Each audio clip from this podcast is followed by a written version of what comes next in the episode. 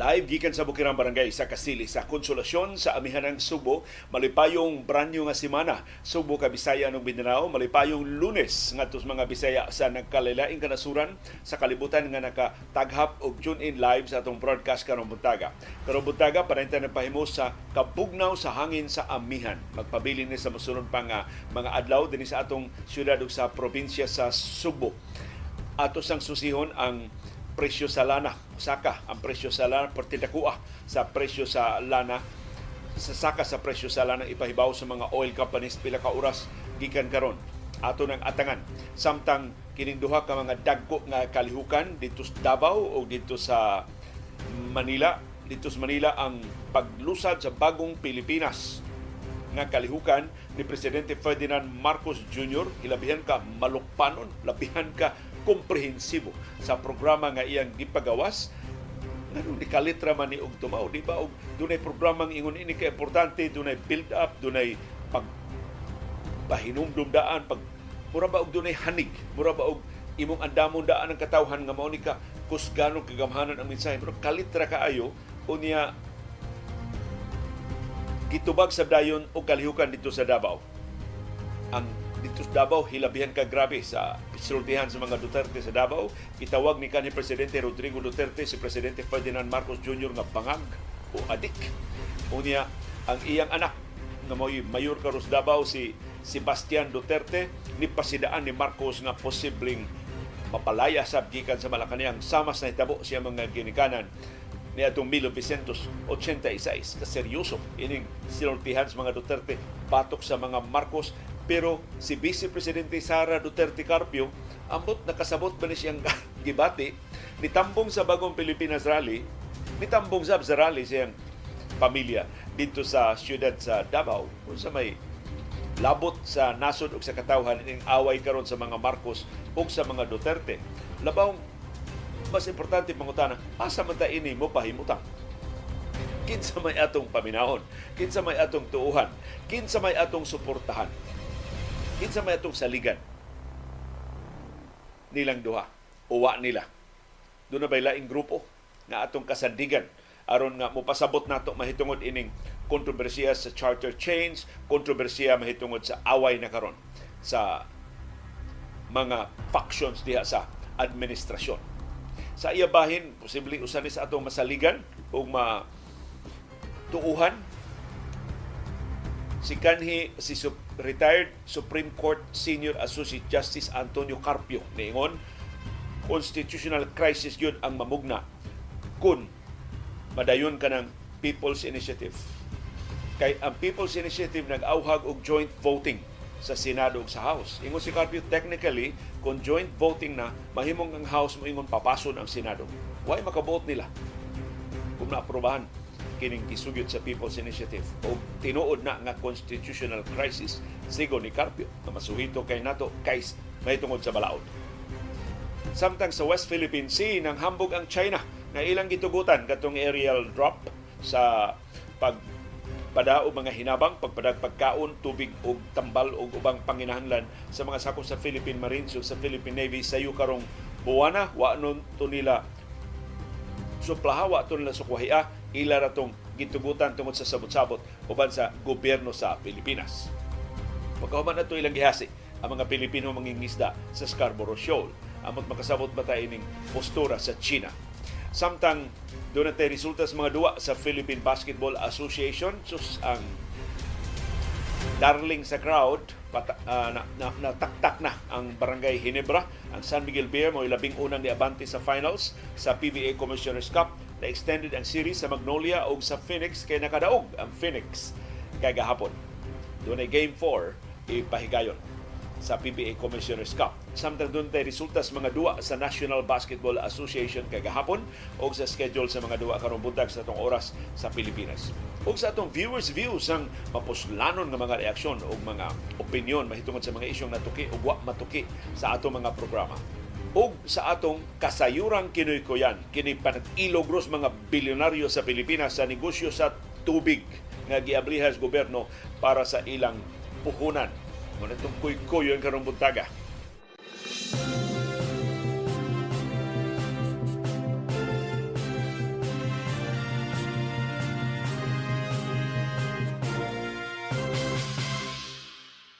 Kumusta man ang atong kahimtang sa panahon perti bugnawa diri sa among bukirang barangay sa Kasili sa konsolasyon wa mi magreklamo pahinumdum lang ni apa ang amihan ug matod ni retired pag-asa Vice Director Oscar Tabada ang amihan magpabilin pa dinhi hangtod unya sa sunod nga weekend. So pahimos lang nato ang mga adlaw nga ni apa ang bugnaw nga hanging amihan. Mao siya, siya nagdominar sa tibok Kabisayan, sa tibok Mindanao o sa tibok Luzon. Tibok Pilipinas, amihan mo'y nagdominar sa atong kahimtang sa panahon.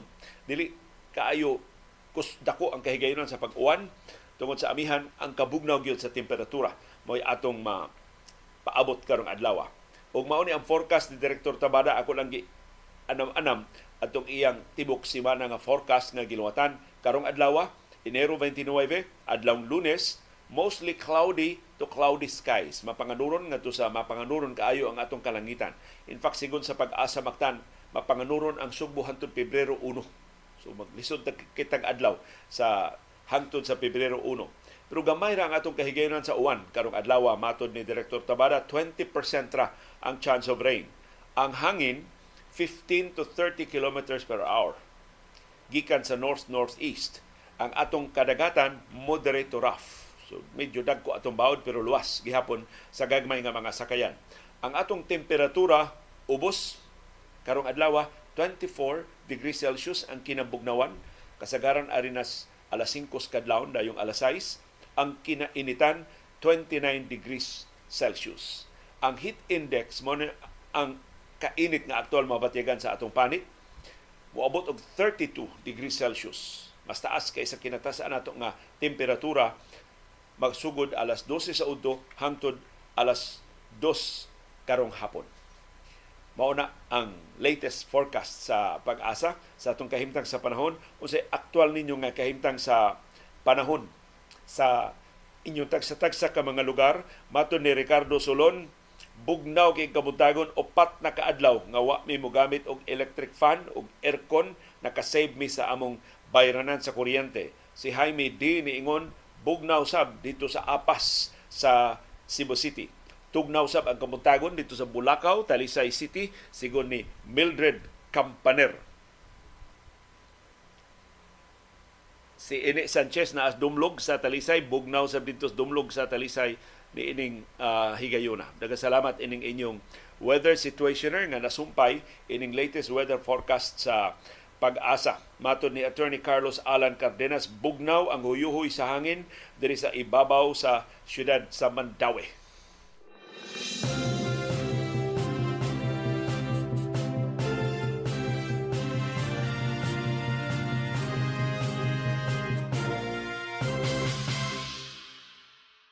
Gipahibaw sa pag-asa nga ilan ang giritiro ang duha ka sa Bagyo karon tuiga.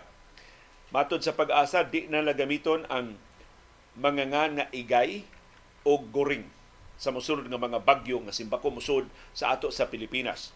Kini tungod sa kalapad sa kadaot nga ilang gibiyaan sa niaging tuig 2023. Ang igay o si goring ilisa na og bag-ong mangangan. Si igay mamahimo ng Emil, si goring mamahimo ng Gabino. Ako maning uyuan. Sugod sa 2027. Kay kinigong listahan sa mga ngas bagyos pag-asa magbalik-balik ni kada upat ka tuig. Sa ato pa katong mga ngas bagyo sa 2023, mabalik to inig ka 2027, mabalik na sabto inig ka 2031, mabalik na sabto inig ka 2035, kada upat ka tuig. So kini mga ngas bagyo nato karon tuig 2024, mabalik ni sa 2028, sa 2032, sa 2036 o sa musunod pa nga katuigan. Pero dili na mabalik ang nga nga igay o goring. Matod sa pag-asa ilang giritiro ang ngan sa mga bagyo nga makamugna og at least 300 deaths. Kung dunay labing minus 300 nga mga matay o baka kapin usa ka bilyon ka pesos nga balor sa kadaot sa agrikultura o sa infrastruktura. Ang egay na dunay international name nga Doxori nakapakusog pag-ayo sa habagat sa niaging tuig og nakamugna kadaot nga balor og 15.3 billion pesos atong July 2023. Doon na say 30 ka tawo nga nangamatay. So wakabot 300 na nangamatay pero dako kay kadaot 15.3 billion pesos.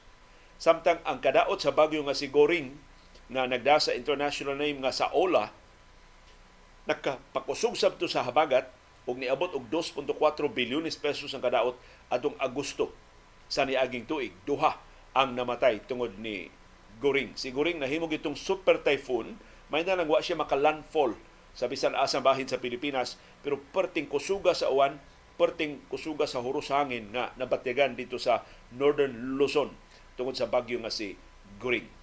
So daghan ng mga bagyo nga gipang retiro, kato mga bagyong niigo nato dinhi sa Subo ang Ruping. Di na di, wa na laing bagyong Ruping kadto ra. Giretiro human adto ang nitang giretiro sab o katong Yolanda giretiro sab tong bagyong Yolanda atong 2013 nga hilabihan kadako sa kadaot nga namugna sa Eastern Visayas nga may labing nagrabihan pero naigo sab ang Northern Cebu ang Palawan o ubang bahin sa Kabisayan o sa Mindanao o sa Luzon.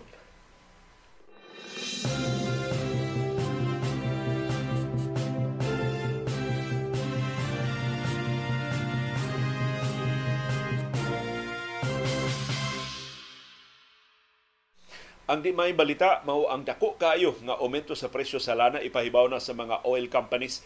Pila ka oras gikan karon usually before noon. Today ipahibaw na ta kung pila ang saka sa presyo sa krudo, pila saka sa presyo sa gasolina, pila saka sa presyo sa kerosene. Pero ang banabana sa mga opisyal sa Department of Energy o sa mga eksperto sa industriya sa lana, ang gasolina mao'y labing mo mahal. Sugod ugmang adlaw sa pa sugod ugma January 30 adlawng Martes mauni ang banabana sa aumento sa presyo sa mga produkto sa lana. Ang presyo sa gasolina gitagdang mosaka og 2 pesos and 50 centavos labing menos or 2 pesos and 80 centavos labing taas. 250 to 280 per liter ang banabana sa pagsaka sa presyo sa gasolina. Ang krudo posible pasakaan og piso ngadto sa 1.30 piso og 30 centavos kada litro. Sugod ugma, ang kerosene gitakdang pasakaan sab og 40 centavos ngadto sa 60 centavos kada litro. Ang effectivity sa pahim, sa pagpasaka sa presyo sa lana ugma magsugod sa alas 12 sa alas 12 uno sa kadlawon para sa Caltex sa uban pa nga mga gasoline stations pero kasagaran sa mga gasoline stations ang mayoriya gipanag-iya man sa Petron o sa Shell ug ubang mga independent oil companies o bag-o nga mga oil companies alas 6 ugma sa buntag ang pagpasaka. Sa ato pa patubil na mo karon labing dugay karong gabi eh. pagpatubil na mo ayaw mo kalimot ilista dis ninyo mga telepono butang mo diag alarm inig pauli ninyo gikas inyong trabahoan o kung gamay na lang kaayo kung doon may budget para full tank, pa full tank mo aron nga makadugay-dugay pa mo maka-avail, inimportin dako ah sa nga pagsaka sa presyo sa gasolina, sa krudo o sa kerosene. Akong usbon, ipahibaw na sa mga oil companies ang specific nga amount sa mga aumento karong taod-taod, karong buntag, o ang effectivity ugma dayon sa kadlawon o ugma sa buntag. Depende kinsay imong suki nga gasoline stations dinhi sa Subo ug sa ubang bahin sa Pilipinas. Ug ang nagunang rason nganong nagsigi og saka ang presyo sa lana sa niaging tulo na kasimana mao ang tensyon diha sa Middle East. Sus karon ra ba doon na mga Amerikanong sundao nga namatay. Sila labing unang American casualties ining gawas adtong bihag sa Hamas nga napatay sa niagi pang mga simana pero kini ang labing unang nga mga US servicemen nga napatay diha sila na igo sa drone attack sa Jordan. Kay aliado man na sa Estados Unidos sa Jordan diha sa tunga-tungang sidlakan, niya gipasangilan na dayon ang Iran nga mao'y tinubdan sa maong drone attack. Makapasamot ni sa kabalaka nga muawas diha sa Gaza kining gubat sa Israel ug sa Hamas nanakod na ni sa Lebanon, nanakod na sa Iraq, hagbay ra nanakod sa Syria, nanakod na sa Yemen, Doon na airstrike gilusa dito sa Yemen tungod sa mga Houthis nga niapil-apil aning gubata og karon na nasab sa naigo na ang Jordan. In fact, namatian gyud og Amerikanhon nga mga sundao. So mosamot pa gyud ang tensyon diya sa tunga-tungang sidlakan nga makahulga sa kalibutanong supply sa lana ug mo hinungdan ngano nga nagsige na og saka ang presyo sa lana sa niagi nga mga adlaw.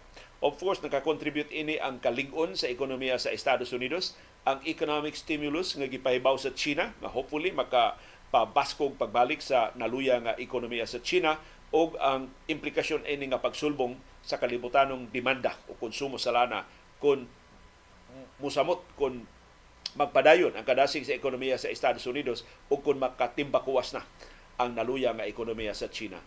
And hopefully manakod nga mubaskog sab ang mga ekonomiya sa nagkalilaing kanasuran sa kalibutan apil na sa atong ekonomiya sa Pilipinas.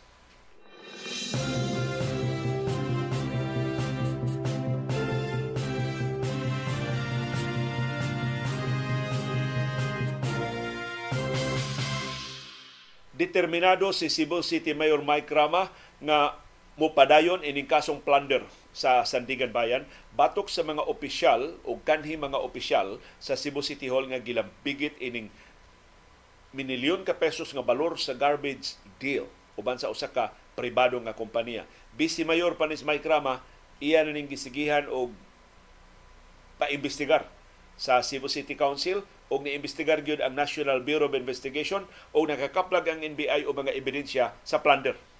Mao nang duna na karon mga kasong kriminal ug administratiba nga gipasaka ang NBI sa buhatan sa ombudsman. Pero matud ni Mira wa may lihok ang kaso mo nang iyang apurahon ang NBI follow upon ang buhatan sa ombudsman na unsan man to mga kasuha. Tungod ba to kay daghan kaayog daket, daghan kay kaso nga nag-ung-ung diha sa buhatan sa ombudsman o dunay ni maniho ini aron nga dili malihok balansang dili matarong sa pag-imbestigar kining maong kaso. Mao nang ingon si Rama nga iya yung paningkamutan mapasaka na ni ngadto sa Sandigan Bayan aron kasugdan na, na dayon ang husay sa kasong plunder batok ini mga opisyal sa City Hall nga nahilambigit sa transaksyon ni adtong 2021. Ang NBI ni pasaka na og mga kaso batok ni kanhi Cebu City Administrator Floro Casas Jr. Mao ni ang sinaligan ni anhing Mayor Edgar Labella gipasangilan ni Mayor Mike Rama nga mao ini maniobra sa mga transaksyon gipahimuslan nga naluya na si Abelia si Labella sa iyang sakit. Gikiha sab sa NBI ang kanhi pangu sa Department of Public Services DPS nga si John Jigo Dakwa Gikiha sab ang kani city accountant nga si Jerome Visara Ornupia. O gikiha sab ang Cebu City Treasurer nga si Marie V. Fernandez. Naapil sab sa kaso ang ubang mga opisyal sa Cebu City Hall, silang Grace Loardo Silva, ang garbage disposal unit in charge o pangu sa Cebu Environmental Sanitation and Enforcement Team ang Treasury Inspectors nga silang para sa DPS silang Allen Omlero, Ceballos o Gromelito Asinho Datan. Ingon man ang General Services Office Inspectors para sa DPS nga silang Mark Abarques og Binar og kaubanan. Tungod ining maong kasong gipasaka sa NBI gitangtang dayon ni Rama iyang gipulihan si Dakwa pagkapangu sa DPS si John Paul Hilaske mao karoy pangusa DPS. Iyang gipulihan sa Ornopia ni Giovanni Delgado isip acting city accountant o iyang gipulihan si Reyes ni Dr. Anthony Aguhar nga mo'y assistant city administrator isip acting treasurer. Pero napugo si Rama og balik ni Reyes sa iyang pwesto kay wa di siya gahum pagtangtang ni Reyes. Ang Department of Finance ra pinaagi sa Bureau of Local Government Finance mao'y makatangtang sa usa ka local treasurer. Gikiha sab sa NBI ang pribado nga mga individual nga gipasingil ang kakonsabo dilang kasas o kaubanan pagpalusot ining gihulagway sa NBI nga ano ano maluso nga transaksyon. Apil sa gikiha mao ang mga opisyal sa Dockcast Construction o sa JJ and J Construction and General Supply. Apil sa gikiha ang managing officer nga si Jaira Angelic Maningo Ruiz Javier. Operations manager nga si John David Sevillas Javier. encoder nga si Erica May Quinio og incorporators nga silang J. Alexander Aguilar Ruiz, Maridel Maningo Ruiz, Robert J. Maningo Ruiz og J. Vic Castrens Maningo Ruiz. Ang kaso nanukad sa investigasyon sa NBI adtong 2021. Sus. Duha na katuig ang nilabay. Ang giimbestigar sa NBI kining kontrata tali sa Cebu City Government o sa Docas Construction o sa J, J and J Construction and General Supply. Human sa kapin sa tuig nga investigasyon sa NBI, na kumbinser ang mga investigador nga dunay mga ebidensya sa plunder. So ilang gipasakaan og kasong plunder at tubangan sa ombudsman silang kasas og kaubanan. Pasaylo ah. Ang kontrata nga gikwestiyon sa NBI balor og 239.7 million pesos. Mao ni plunder. Kay ubos sa plunder law, ulapas gani 50 milyones ang transaksyon. Unya dunay makit-an nga anomalya, mahimong filean og plunder ang mga responsable sa mga transaksyon. 239.7 imo ning i-round off 240 million pesos ang balor ini maong kontrata. Ang regional director sa NBI si Attorney Renan Oliva niingon ang iya mga investigador nakakaplag og illegal nga mga aspeto sa transaksyon. Apil na ang overbilling, padding, o ghost garbage deliveries. Mao nang dako kay alkanse ang dakbayan sa Subo ining maong transaksyon. Ingon si Mayor Rama, kinsa na bakasyon pa karon sa Singapore, nabalik na karumbag o si Oliva isip regional director sa NBI. Natangtang din ni Oliva sa NBI din sa ato sa Central Visayas. So ingon sa Rama, nakasulti na sila ni Attorney Renan Oliva o giuyon si Oliva nga ilang susihon dito sa Ombudsman unsa nay update sa kaso. Batok nilang kanhi Cebu City Administrator June Casas o kaubanan nga gipasanginlan nga mao responsable ining gihulagway nga ano malusong nga garbage deal, kontratas basura nga balor og tulan 240 milyones pesos.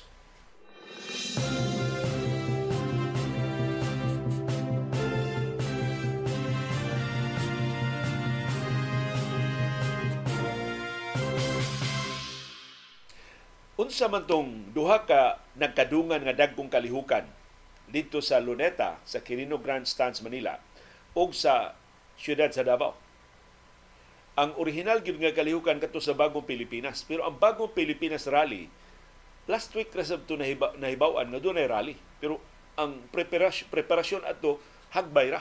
Gisigihan nag mobilize ang mga opisyal o mga trabahante sa nakalilay mga ahensya sa gobyerno. In fact, ang mga barangay officials na ikono dinhi sa ato Subo, giawhag nga mag-monitor online. Kay gisibiya man to online ang bagong Pilipinas Rally. Di man, di man kaadto physically mo pero wa may tapok-tapok diri sa ato sa Subo so posible gipamonitor lang sa barangay hall o sa mga Pinoyanan sa mga opisyal aron di, di sila mauhay sa balita mahitungod sa bagong Pilipinas Rally. I think reaksyon lang ni sa bagong Pilipinas Rally or tungod lang ni sa ka paspas sa lihok sa People's Initiative nga daghan na kay nahipos nga perma tapos musutoy na ni ang pag-usab sa 1987 Constitution nga gidali-dali ni klaro ning gidali sa pag-organisar ang rally sa mga Duterte dito sa Davao. Maklaro nimo ang kaandam sa bagong Pilipinas rally kay ang banabanas kapulisan 400,000 dulan tunga sa milyon ang nitambong sa rally dito sa Luneta kaga hapon sugod alas 2 hangtod na kagabi. Parte dengan artista nga gipatambong dito sa bagong Pilipinas rally. Dito sa Davao, gamay ra sa standard sa mga daghan kay mga tawo matapok ni kanhi presidente Rodrigo Duterte considering nga mo labing una niyang rally daghan unta kay mga Dabawenyo pero murag gamay ra ang ilang na-mobilize niabot lang 17,000 17,000 ang na-mobilize dito sa Davao. Ang bana-bana sa crowd sigon sa Manila Police District nagsugod siya 100,000 pagka alas 4 sa hapon. So alas 2 dili pa daghan tapok ang mga tao niabot ng 100,000 pagka 4 PM nya dayong abot na gyud ni Presidente Ferdinand Marcos Jr. ng helicopter na sab. Si Presidente Marcos, di man siya ganahag traffic, niabot ang crowd og 400,000 as of 6.20 alas 6.20 kagabi. Dayong abot ni Presidente Ferdinand Marcos Jr. para sa bagong Pilipinas kick-off rally dito sa Quirino Grandstand. Ambot si Marcos bay gitapukan atong 400,000 hakot ba to or kaugalingon ba tong kabubuton sa mga opisyal o mga kawani sa gobyerno klaro kay nga dunay check attendance basta gobyerno na magpasiugda og kalihukan pero mao ni ang mga artista nga naglinya o napuli-puli sa paglingaw sa katawhan sugod pa alas 2 gahapon sa hapon hangtod na pag sugod na sa mga diskurso sa pagkagabi. Andrew E. Jose Manalo, Wally Bayola, Rita Daniela, Aegis, Ronnie Liang, Agsunta Skusta Klee, Ken Chan, Geneva Cruz, Florante, Plethora Fort Impact, Papert Bernadas, Julia Serad, o Princess Vire o Viri. Kung saan pagbasa. Sa ilo, dili kay pamilyar ang mga ngas, mga artistang Marcos uh, dito. Wa pakita sa Tony Gonzaga. Wa na pakita ang ubang mga endorsers ni uh, Marcos sa niaging kampanya. Si Andrew E. na lang yung loyal kayo. Nabiliban ako ng Andrew E. Wa gini siya matudlo sa gobyerno. Nitambong sab si Vice Presidente Sara Duterte Carpio. O sa iyang diskurso, ni padayag si Carpio nga ang Departamento sa Edukasyon ni suporta sa bagong Pilipinas. Dili ang Office of the Vice President, ang DepEd, mo ni suporta. Unya, wa pa gani kaabot ang presidente ni biya ni Scarpio gikan sa Quirino Grandstand nilupad padung sa Davao kay nitambong sa sa rally sa iyang pamilya sa iyang amahan o siya mga igsuon dito sa siyudad sa Davao. Ang madabanas kapulisan sa rally dito sa Davao, 17,000. In fact, ang ihap yun sa kapulisan, 16,500. Hasta na pag-abot ni kanhi Presidente Rodrigo Duterte. Pero sa wa pa ang rally, doon ay forum batok sa charter chains. Murag diskusyon nga gitawag og hakbang ng maisog. Lakang sa isog dito sa Davao. Ang nitambong, ang kanhi presidential spokesperson nga si Harry Roque, kanhi cabinet secretary nga si June Ivasco, gikan June Ivasco ha, ang leader ni Bohol. Nidaog sila sa Bohol pero aktibo gyapon siya paluyon ni Duterte. O kanhi executive secretary Vic Rodriguez. Makaisa ni skilay ang presensya ni Rodriguez kay mao ni siya executive secretary ni Marcos sa una. Itaktak siya og tuwa na batok na siya sa chacha. Barog siya batok sa charter chains. Dito sa rally sa Bagong Pilipinas, dito ang mga sakop sa gabinete kay Panguluhan ni Executive Secretary Lucas Bersamin.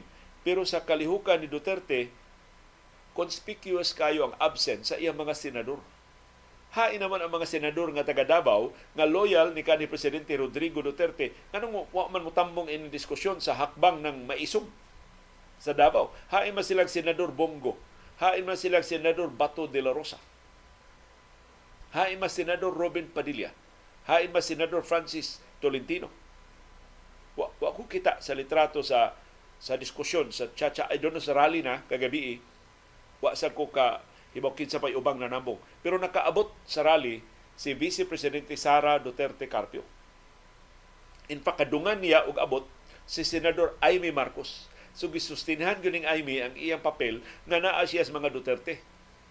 Pero amot unsay gibati ni Aimee pagdiskurso na ni Mayor Sebastian Duterte sa Davao City, labi niyang ni diskurso na ang amahan ni VP Sara si kanhi presidente Rodrigo Duterte nga si Baste ni pasidaan ni Marcos nga mo resign na lang or kay kung dili palayason siya gikas Malacañang o niya ang kanhi presidente nitawag yung Marcos nga bangag o adik. Abot diha pa ba si senador Aimee Marcos pang diskursos mga Duterte patok sa iyang manghod nga uh, presidente. Ani masukod tinuuray bagid siyang dapig sa mga Duterte bisan pag ang mga Duterte karon at least ang kanhi presidente og ang mayor sa Davao City ni atake na sa presidente. Si Sara sa si diskurso gabi iigo siya nagpasalamat sa mga taga Davao nga nitambong sa kalihukan. So mao na ang taphaw nga paghulagway no dili ta ka detalye sa paghulagway sa kalihukan pero in terms of attendance lupig ang rallies Davao sa mas organisado, mas dugay ng pangandaman nga rally dito sa Manila. Pero magpabilin tang mangutana unsa may tuyo atong rallies bagong Pilipinas. Unsa may tuyo atong rally sa Davao? Declaration of war na ba to? Batok sa usag-usa? Usama sa naandan, nagpakitaan na ilas braso kining duha ka mga kampo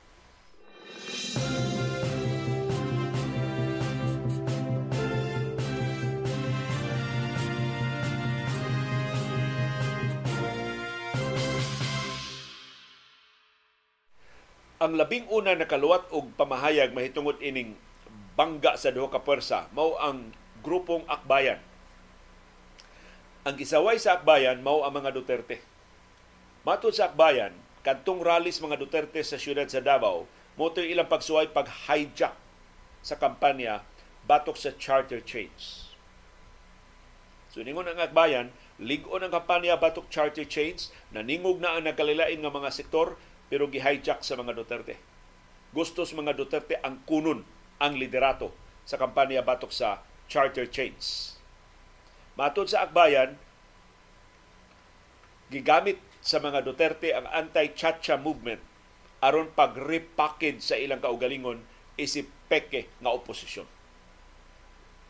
So karon mangangko na ang mga Duterte nga sila na leader sa oposisyon. Sila na ang tinuon nga oposisyon batok sa Marcos administration. So ningon ang bayan ang ilang pag-apil ini kampanya batok sa charter chains is merely a ploy to gain an advantage in their elite power struggle against the faction of President Marcos Jr. President Bongbong Marcos Jr. So ang mga Duterte na apiki man ini ilang kampanya kay tuwa man tanang kwarta, tuwa man tanang gahom sa administrasyong Marcos na man sila gawa sa Colombo, na sila gawa sa Mosquitero, gitangtangan man gani og 650 million pesos nga confidential funds ang anak ni kanhi presidente Rodrigo Duterte nga si Vice Presidente Sara Duterte Carpio. So ari na lang siya. Ngita silang kausa nga maka ugpo sila batok sa administrasyon Giklaro sa akbayan, human rights violators cannot be constitutional champions. Saktuha pagkasulti ini. Ngano gud tawo ni kalit lang ni sila og kakampiyon sa atong 1987 Constitution. Nga mga tigyatak man sa atong mga tawhanong katungod. Ug ang labing importante mga probisyon sa atong 1987 Constitution na nalipod sa atong mga tawhanong katungod. Sakto kayo ang punto sa akbayan. Matod sa akbayan, instead of inserting himself in the people's struggle, Mr. Rodrigo Duterte should prepare for his looming ICC arrest. Imbis na ipamugos siyang kaugalingon, mo apil ang kampanya batok sa charter chains, matod sa akbayan, angay Duterte mangandam na sa iyang nag-ung-ung nga pagka-priso sa International Criminal Court. Ang niluwat ining kusganong pamahayag sa akbayan, mao ang iya presidente nga si Rafaela David. Nasawa po tingon ni Akbayan ang bayan muna ni saway ng ang gisaway ang bagong Pilipinas rally ni Marcos. Kapag usik-usik lang ni kwarta sus pila ka milyon ka pesos ang gigasto atong mobilization sa mga Marcos kagabi. Pag ang logistics lang adto, wa man to magbaktas pa dong atong luneta gipanghako to. Ang kaon atong 400 mil ang pabaw na to pamliti ato pila kay gipanghatag ngadto sa mga ya, Domingo ba yung dako so doon na gito pakapin ilang pagtambong sa bagong Pilipinas rally kagabi dito sa Luneta. Unya makapangutana, ta unsa may tuyo ato mong rally sa bagong Pilipinas. O unsa may tuyo atong rally sa mga Duterte dito sa siyudad sa Davao. Ang Una na yung musud sa tungo, nag sigaay las mata. Oh, rally Miss Lonita. Rally Mos Davao. Kasi may daghan. Sige, mas daghan mo Lonita. Mas isog mo sa Davao. Mas bugat ng mga mensahe dito sa Davao. So ato suwayan karog susi sa ilang mga diskurso. Iyawat na lang makasimbata, makasabota unsa may tinuod nga tuyo unsa may mga implikasyon ining nagkabangga nga mga kalihukan kagahapon.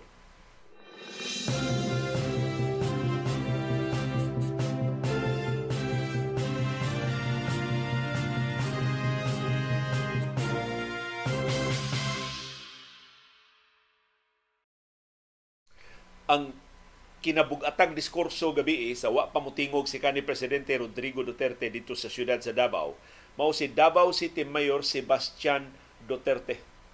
Iyang gihagit si presidente Ferdinand Marcos Jr. sa pag-resign gikan sa katungdanan. O pamungkudungog aning Sebastian Duterte nga mo ni kamanghurang anak sa legal nga asawa ni kanhi presidente Rodrigo Duterte nakadungog lang tayo ni Sebastian diyang na, ni Baste sa diyang nemo siyang boyfriend sa subuanong actress nga si Ellen Adarna. Sa pa to sila magka-relasyon mga anak siya ni John Lloyd Cruz ug sa pa sila maminyo ni Derek Ramsey. Kinis Baste Duterte mo iyang boyfriend niya gibuyag ni siya sa usas mga diskurso ni Duterte ni ingon nga nag na, nabuang iyang anak ug Adarna. Mao ni ang diskurso karon sa Mayor Davao na, si Basti Duterte. Mr. President, if you do not have love or have no aspirations for your country, resign. Kung kay gugma ug pangandoy para sa imong nasod, biya sa imong katungdanan. Ningon si Basti Duterte, you are lazy and you lack compassion. Hindi kay mga Duterte manulti ha. Ginaong yun. Pero daghan kay gusto mo naong aning Marcos. Tapulan kang dako o wa kay pagbati sa mga Pilipino. All of these things that he is causing in oppressing the people. Kining tanan nakad iyang gidaog-daog ang atong katawhan. So there, he is putting politics first. Their self-preservation for their political lives. Giuna niya ang pamulitika aron pag panalipod sa ilang mga ambisyon. They are doing their jobs first they are not doing their jobs first. Wa nila human, wa nila unaha pagtuman ang ilang trabaho. Ano mensahe ni Baste Duterte? Giga ni, ni pasangil sab ang mayor sa Davao, si Baste Duterte, nga gigamit ra ning People's Initiative aron magpabilin ang mga marko sa gahum. Mato ni Duterte, there is instability in the government. Natayog kuno ang gobyerno So yung basis katong ilang mga pasangil sa kodita mo man magsilbi. Pero siya doon instability sa gobyerno sa way paghatag og detalye. So, unsa man kang Baste Duterte? Declaration of war na ni batok sa mga Marcos. Or gipas gipatingog lang si Baste aron Nya wa, wa patinguga, wa, wa man manaway sa presidente si VP Sara kung manaway siya kung siya mataktak sa gabinete, mapareha siya ni kanhi Vice Presidente Leni Robredo nga wa nay pwesto sa gabinete. Mao ba ni ang estilo sa mga Duterte? Pero sa wa pa ang rally kagabi, doon na sila anti-chacha forum. Ug usas na diskurso si kanhi Executive Secretary Victor Rodriguez, Vic Rodriguez sinaligan ni Marcos. Iyang abogado, iyang sinaligan atol siyang kampanya. Pagka presidente atong 2022 pero sa mga sirkumstansya nga wa matarong sa pagpasabot kalit lang gitangtang gikas Malacañang gipanangtang ang iyang mga tinudlo. Kini mas Vic Rodriguez may nanudlo sa pipila ka mga opisyal sa administrasyon. Gipulihan siya sa mas hinog. Ug hantod karon nagpabilin sa pwesto nga si Executive Secretary Lucas Bersamin Nitambong sab ang kani speaker sa House nga si Pantaleon Alvarez. Nag-away man si Alvarez ug mga Duterte. Nag-amigo na sila balik. Amot ko kita sa stage kay nag-abot ba si Alvarez o si Sara Duterte Carpio kay nagkudita ining Alvarez pagka speaker si VP Sara, si kanhi presidente Gloria Macapagal Arroyo og si karon senador ka, kaniadtong gobernador sa Ilocos nga si Amy Marcos. So karon na na. Nanas Alvarez balik na sa mga Duterte. Si Alvarez parte naka-atake anis mga Duterte sa una karon Chihuahua plus subsiyas mga Duterte. Kini bang bugno-bugno bas politika kung di ka magmatngon pataka lang abiba ini. So ay sabog abiba. Wa pa ta asa tapos ta ining away sa mga Duterte o sa mga Marcos kay pulos ni mga problemado kini duha ka grupo. Atol siyang diskurso gabi si Davao City Mayor Sebastian Duterte niluwat sab og ominous message. Gihulagway nga ominous mura ba dunay sagol hudlat ang iyang mensahe ngadto ni Presidente Marcos. Ingon siya, just a simple message sa ating Pangulo. From now on, before you go to bed, think of the Romanovs. Think of Benito Mussolini and his wife. And think of what happened to you in 1986. And maybe you'll reconsider the direction that you are taking. So iyang gustong pahinumduman, magpatuo sa si Basti, nibasa siya mga libro, nga tanawa ang kasaysayan sa mga leader nga napalagpot gikan sa ilang pwesto. Ang katapusan nga mga emperador sa Russia, si Tsar Nicholas II ug ang House of Romanov ug ang iyang pamilya gipamatay sa communist movement sa dihang nailog nila ang Russia in 1918. Si Mussolini, kanhi diktador sa Italia ug pasista sa Europa, aliado ni Adolf Hitler sa ikaduhang gubat sa kalibutan. Human siya palagputa sa pwesto sa King of Italy. Si Mussolini ug ang iyang kabit nga si Clara Pitacci ni suway unta pag-iskapo ngadto sa Switzerland pero nadakpan sila sa mga revolusyonaryo o gipatay sila tungod sa war crimes. Ang ilang mga patayng lawas nakita ang nagbitay, gipatuwan og bitay gikan sa usa ka gasoline station o gibugal-bugalan mga tawo nga pating sukuan nila. Og 1986 kinsa may makalimot ang mga ginikanan ni presidente Ferdinand Marcos Jr., silang Marcos Sr. o si Imelda hasta silang tulo ka mga anak o ubang mga sakop sa ilang pamilya na pugo sa paglayas sa Malacañang tungod sa EDSA People Power Revolution. Masibuti pasabot ni Mayor Sebastian Duterte, palagputo nila si Presidente Ferdinand Marcos Jr. gikan sa Malacañang.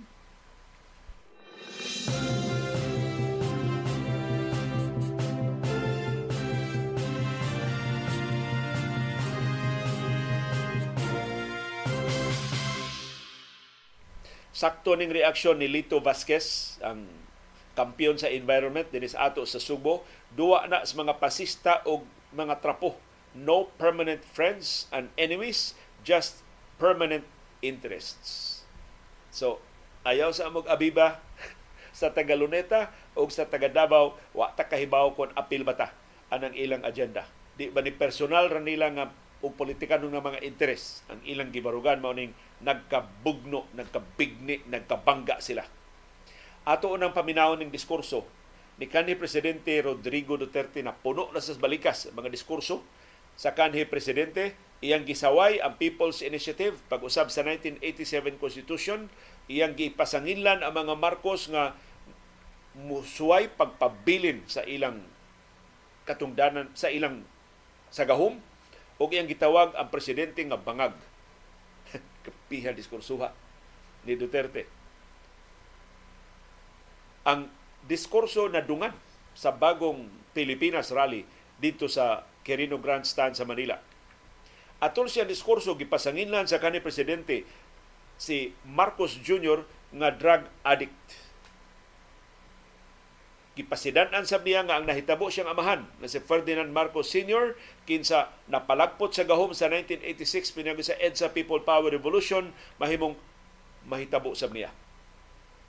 Mo ni diskurso sa kanhi presidente. Ako lang ning gipili ang importante nga mga wa, wa na lang to appeal to mga balikas o uban pa. Nung ako mayor, pinakitaan ako ng evidence ng PIDEA. Doon sa listahan, nandoon yung pangalan mo. Pasabot niya si Marcos. Ayaw kong sabihin yan kasi magkaibigan tayo. Kundi man magkaibigan, magkakilala. E pumasok ka. Pumasok kayo ng alanganin, Mr. President. Baka susunod ka sa dinaanan ng tatay mo. Diyan ako takot. Ayaw ko mangyari sa iyo yan. Ako lang nagmamakaawa kasi it will divide the nation at madugo itong panahong ito. Di ko gusto magkadugo ta, pero pahitabo na kung di ka mag, magtarong. Niangkon si Duterte na ang Taypa, kinisang iyang pasangil na bangag or adik si Marcos. Mayor pa siya. Sa to pa, sawa pa siya ma-presidente atong 2016, nahibaw na siya na si Marcos bangag or adik. Nganong diha naman siya musulti ini pag dayo ng eleksyon sa 2022. Sa gusto niya nga ang iyang anak naging padaganon sa pagka-presidente. Yung kasi ebidensya ang gipres ah, samas na andan katong iyang mga expose sa una, mausab ang iyang gisulti gabi wa siya ebidensya ang gipresentar. Unsa may ubang detalye sa listahan sa PDEA. Mas detalyado pa to yung una pasangil nga tigamitan og cocaine si Presidente Ferdinand Marcos Jr. Pero ingos Duterte, kining People's Initiative, ang tuyo ini mao ang pagpalig-on sa gahom sa mga Marcos Matod niya, huwag kayo magpaloko. Alam mo, Parliament, ang bisyo niyan, karamihan galing kay First Lady Lisa Marcos, pati kay Speaker Martin Romualdez. So, igi pa sa si Martin o si Lisa. Mao ko utok ining mga maniubra karon. Si Bongbong bangag yan. That's why sinasabi ko na sa inyo ngayon, si Bongbong Marcos bangag noon ngayong presidente na, bangag ang ating presidente. Kayong mga military, alam nyo yan. Wala na, palaban na siya sa military. So ingon si, ang iyang tunada mao nga si Marcos ay buot tungod siyang kabangag, tungod siyang kaadik sa drugas. Ang nagpadagan karon siyang administrasyon mao ang first lady nga si Lisa Araneta Marcos o ang iyang igagaw nga si House Speaker Martin Romualdez. Kayong mga military, alam ninyo yan. Lalo na yung nasa Malacanang. Alam ninyo the Armed Forces of the Philippines, alam ninyo, may drug addict tayo na presidente, PI yan. Namalikas na siya. Ug iyag yung giauhag ang militar ug ang kapulisan pagpanlipod sa konstitusyon batok sa mga hulga. Mao ni sulti sa kanhi presidente. Kung nakikinig kayo, gusto niyo iwasan ang dugo, kayo lang makakapigil nito tigilin ninyo, tigilin yung kalukuhan na yan or yung mga rally na ganito will multiply all over the Philippines. Yung hudlat. Di gani ni mapugnan ang People's Initiative kining rally nga gipagayon ng Madrid Davao mahitabo ni sa uban pang bahin sa Pilipinas. So mag-organizar na sila o mga protesta. Batok sa Administrasyong Marcos sa ubang bahin sa Pilipinas. Padayon ang kanhi presidente. Time pa. Sa di padayon. Katong iya paghahawag sa military pagpanalipod inciting to sedition na ba to? Dili Igo naman siya padiyag siyang opinion na ang militar mao'y makapugong ini. Wa man siya pingon alsa mong armas batok sa administrasyon. Pero pasubingay ito sa mga Marcos nga ang militar mo batok ninyo. Pero napamatud-an mo sa nangaging mga adlaw, ang militar wa man mo wa may lihok bisan sa nauna mga pasubingay sa kanhi presidente sa pangurakot nga ang militar mo apil sa pag-imbestigar ini pangurakot pang pagpahimo sa gahom sa mga kongresista. Ni padayon ang kanhi presidente. Alam ninyo kung hindi na talaga ito mapigilan, andyan ang military at pulis. Makinig kayo, pag-aralan ninyo kung anong pinapakain nila sa taong bayan. At pagka nakita ninyo kung ano ang mali, you correct it. Nasa inyong mga kamay na yun. Matod niya, ang militar o kapulisan na lang yung mag-uot. Ining nasura. Sila na lang yun makapugong sa mga Marcos o mga Romualdez. Nipadayon ang kanil presidente. You are pushing to the limits ang pasensya ng Pilipino. Yan yung gi-address sa nga ni Marcos. Huwag na huwag mong gawin yun. Huwag mong gawin yan. Tayo magkagulo. Pag di namin napilitan kayo sa mga rallies, sa mga boses, ang sentimento namin, sorry. Ang sinasabi ko sa military, nag-hemorrhage ang bayan. Gastos dito, gastos doon. Tapos kung mag-speech, ang pinag-usapan ang PI na pobreng Pilipino. Malikas na siya. Ang military, maawa kayo sa bayan. Pag di namin kaya, gawin na ninyo. Gawin na ninyo, kawawa ang Pilipino. So ingos ba ingos Duterte di gani mada sa among mga protesta kay humas Davao magprotesta mi sa umang bahis Pilipinas di gani nimo tuon ning administrasyon kamo na. Kamo na bala. So pasumpingi ikudita na ninyo si Marcos pero wa siya mosulti maghisgot og kudita. Unya padayon ang kani presidente pero ang mga, mga sakop das kongreso mo iyang gibalikas. Ni siya PI ninyo wala akong tiwala sa inyo. Wala kayong prinsipyo mukhang pera kayong lahat. Yan ang totoo. Kaya ang gusto ko, pag nagkaletse-letse na, pumasok ang military, palitan ninyo lahat, aristuhin ninyo kasi magsasayang ng pera at yung ginagastos nila is a fraud, swindling ang ginawa nila. You must account for the wasted money or the money that you bought the signature of the Filipino. Bribery. So, mga kongresista, yang gipasa nila, mga naong og kwarta, way mga prinsipyo, pero these are the same congressmen nga nisuporta siyang administrasyon. Wa man lagi siya mabuyang. Wa to mangawat ang mga kongresista siyang administrasyon. So, mo na makaingon ba ta mga pagkadiib kasaligan ini mga Duterte o mga Marcos eh. Karon ba, may na kay sila mo gamit nga sa katawhan. May na kay sila mo batok sa pangurakot. Nga sa ilang administrasyon, wa gyud badlungay. Murag na puhalay lagi siya mas daghang nakawat. Ang administrasyon ba Duterte o ang administrasyon Marcos karon. Unya, ang 1987 Constitution gi panalipdan ni kanhi presidente Rodrigo Duterte. Si Duterte nga niauhag og federalismo kay wa no lami ning gobyerno ha karon karon na ingon na nindot ang 1987 Constitution. Matod ni Duterte, para iyang diskurso, ang batas na binigay ng konstitusyon sa Congress, sa lawmakers, they can make notes every day, modify, change if you want, every week. Mahimong usab-usabon ninyo balaod kada, kada adlaw o kada semana. Okay lang yan.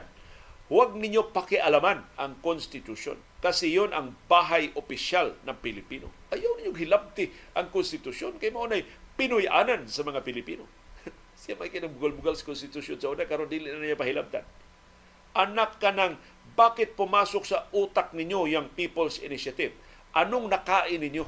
There's nothing wrong with the Constitution right now. Wa na. Wa na sayop. Wa na sayop ang Constitution parang Duterte. Kaya nisukwahi naman siya politika ng interes. Sa una, perti niya makabugal-bugal sa 1987 Constitution.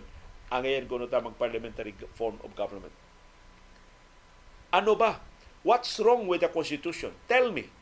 Si Duterte ni kung hindi yung inyong ambisyon. Why sayop ang konstitusyon? Ang inyong ambisyon, mauray inyong tuyo. Ini pag-usab sa konstitusyon. The real purpose nitong constitutional changes sa People's Initiative is really to perpetuate those who are in power. Pagpabili na yun sa gahom. Di mo gusto na magpapuli sa inyong katungdanan. Ano diskurso? Ni kanhi Presidente Rodrigo Duterte. Batok ni Marcos, batok sa Kongreso, o batok sa charter chains. Wa patamahuman siya diskurso, iyang gisgutan ang International Criminal Court ug murag dunay sagol na sang hudlat batok sa presidente.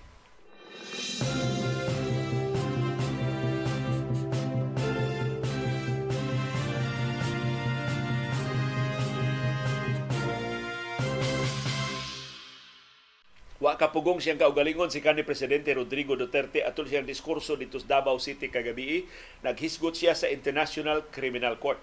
pero iyang gi waling batok ni Marcos. Matod ni Duterte, bakit ako nagkaroon ng kaso ng ICC? Sabi nila, pinagpapatay ko daw yung mga drug pusher at drug addict. Mabuti na lang, wala na ako sa pwesto, baka kasali ka pa, Mr. President. Gilingig.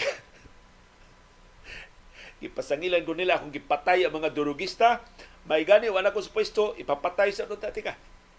Usa unta ka sa ipapatay, Mr. President. Isulti ni Duterte. Tinuod. May ni mong isulti, Mr. Ex-President, ngano wa man yung pilas kampanya si Presidente Ferdinand Marcos Jr. Among mahinumduman, perti mong dagdag aning Marcos. Diyan, nidaog na ka pagka-presidente in 2016, nidaog pagka-vice-presidente si Leni Robredo, ni protestas Marcos sa kadaugan ni Robredo, ingon ka, sige, ni ng protesta ang Marcos siya na, kapoy ko diri. Siya na presidente. May kay kamudaig ni Marcos sa 2016. Ngano ni kalit naman ka? Og saway na sa niya nga adik og cocaine. Og karon gitawag na sa nimong bangag. I mean, unsa no pagsulti nimo? Unsa pagsulti? Unsa no pagtuo sa imong mga sulti? karon buntag sulti kag puti ikahapon mahimong itom kasi mahimong tuuhan murag nagsigig pasangil sa mga kongresista o sa Marcos administration nga ilang politikanong ambisyon mo nasud silang bakukang pagpausab sa konstitusyon ikaw sa man sa sud sa imo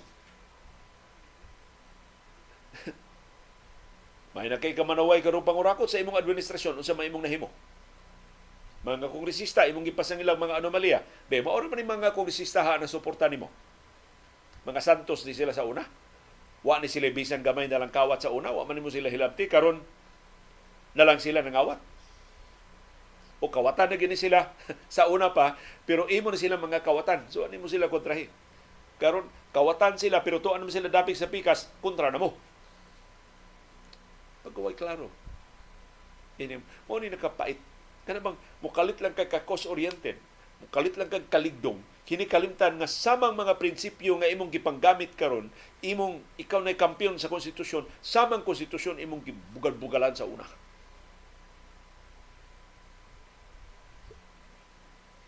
Pero sa unta man popular pa man eh si kanhi presidente Rodrigo Duterte, maybe ugma daghan na kay mga rallies na manguhong sa ubang bahin sa Pilipinas. Pero lahi man popularity sa survey ug ang actual na nga mobilization. Sumagod. Popular kaayo si Vice Presidente Sara Duterte Carpio. Sa diyang gitangtang ang iya 650 million pesos nga confidential funds, doon na bibisag usa lang ka protesta. Bisan dito sa Davao. Nabay ng protesta sa Davao? Ha. Sa ito pa kanang imong popularity rating, din na mo ma-convert og actual mobilization sa imong mga dumadapig.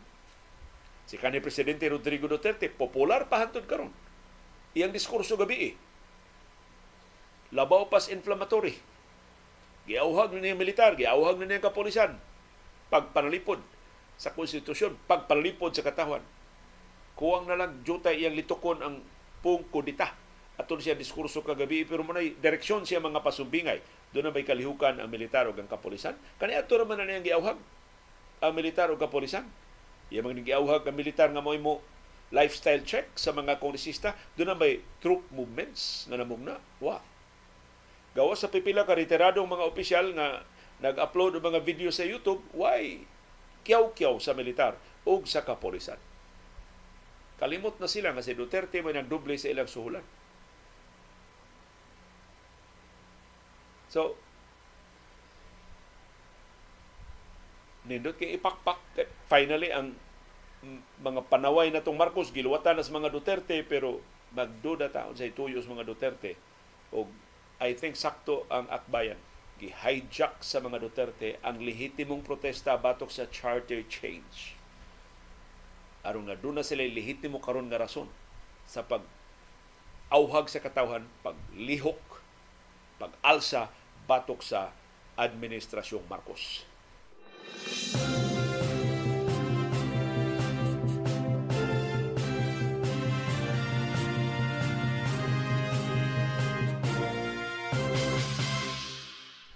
Palihog arita ron ni Vice Presidente Sara Duterte Carpio. Unsaon man ni Carpio pagpahimutang ang iyang kaugalingon. Diyang nitambong siya sa bagong Pilipinas rally. Kaibaw siya nga iyang pamilya na pasiulag rally dito sa Davao. In fact, wa siya motiwas sa bagong Pilipinas rally. Wa niya paabuta ang presidente. Nibiya siya, sakay siya aeroplano. Posible aeroplano to sa presidente ang iyang gisakyan. Padong at Davao. O nakaabot yun siya sa rally dito sa Davao. In fact, naguna pa siyang diskurso kay siya yung amahan. O kuyog niya si Senador Aimee Marcos. Pero, pero unsaon niya pagpahimutan ang iyang kaugalingon? Sa bagong Pilipinas rally, nipadayag siya suporta sa bagong Pilipinas. Pero ang iyang gidang ahensya ang Departamento sa Edukasyon. Wa ikita dito sa rally ang Office of the Vice President. Dago kay ang bases sa nakalibahin sa Pilipinas why actual mobilization dito sa OVP? Or sa DepEd man lang. Namot ang mga teachers. Gimobilize ba sa Departamento sa Edukasyon? Pero, di siya kapasangilan nga wa mo suporta sa Marcos administration. So, check. Check attendance, okay siya. Dito sa bagong Pilipinas rally. Nitambong sa siya sa rally sa mga Duterte sa iyang pamilya. Yung rally sa iyang pamilya, giparesign mo siyang manghod ang presidente Asa man iyang i-disown kadtong opinion ni Basti Iyara to way labot ang management ato way labot ang mong pamilya ato iya karon iyang amahan gawas nga ni Hulga nga palagputon sa gahom si Marcos nitawag man niyang bangag ug adik iya sa inon wa wa sa koy labot atong istorya sa kong amahan si si kanhi Presidente Duterte ug si Basti Duterte is at least 50% sa ilang pamilya. Siya ug si Pulong is the other 50%. Si Pulong niingon naman sa nga di kumuluhod. Kay mga kawatan mong dagko diya sa Kongreso. Iyan sa inon wa si labot sa maruganan ni Pulong. So one-fourth na lang siya sa ilang pamilya. So asa mo pahimutang siyang kaugalingon si Vice Presidente Sara Duterte Carpio. Klaro kayo nga siya pagtambong sa duha ka kalihukan, gusto siyang mamangka, gusto siyang musakay og duha ka bangka. No, mamangka sa dalawang ilog, sa pag gusto siyang mamangka og duha ka suba, duha ka sapa. Nga di mahitabo, nga di mahimo. Kinan siya mo pili og usa. Now kasabot ta, ditambong siya sa bagong Pilipinas Rally ug iyang gida ang tingog sa Departamento sa Edukasyon kay ang iyang pagka-education secretary mag-agad ni Presidente Ferdinand Marcos Jr. Ang iyang pagka-vice presidente, wa mag-agad ni Bisan Kinsa. Kay pinili man siya. Nakadaog man siya pagka-vice presidente sa niyaging eleksyon. Although why klarong gahom ang vice presidente, in fact, kitangtangan ng confidential funds sa House of Representatives. Pero ang DepEd, dependent ni Marcos. So aron why rason si Marcos pagpalagpot niya sa katungdanan, iyating na-anticipate nga bunalan pag-ayo sa iyang manghod o sa iyang amahan, ang presidente bangilan niya og tambong dito sa bagong Pilipinas Rally. So karon dili makabuylos Marcos og gukod sa mga Duterte o kay si VP Sara o nitambong sa bagong Pilipinas Rally. Kung iya man yung tangtangon si Sara o iya man doon ang mga Duterte, makaingon si Sara, o mga tao tanawa ra gud og gidaog-daog og maayo, itambong ko sa bagong Pilipinas Rally iya man kung gihimo hinung kaaway. Kaaway pa ko ako mutambong sa bagong Pilipinas Rally. Pero kini tanan pantalya naman lang guni.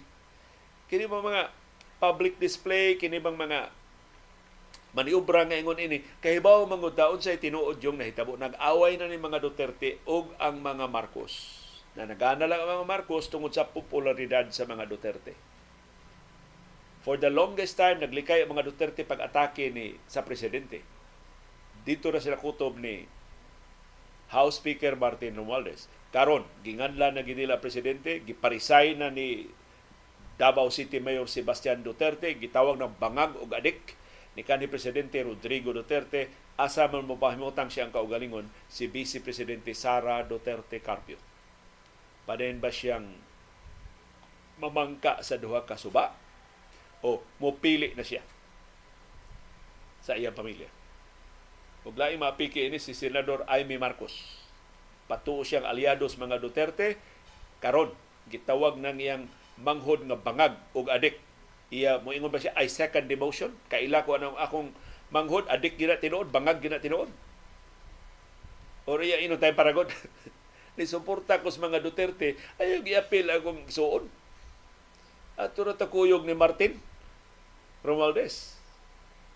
So ani, mag kaklaruhay na ni ang hiko-hiko ni BP Sara Duterte. O ni Sara utro mo sa ni mamunal ba? May sa kani mamunal. Pero naghiko-hiko siya aron di siya matangtang sa gabinete.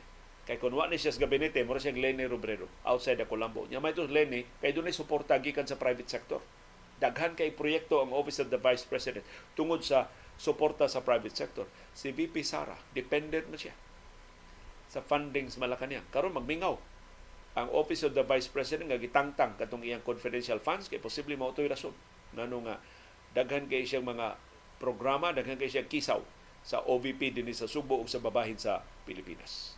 So ang mga Duterte naglungot-lungot na batok sa mga Marcos pero nahibaw sila nga kung palagputon si VP Sara gikan sa gabinete, way lami.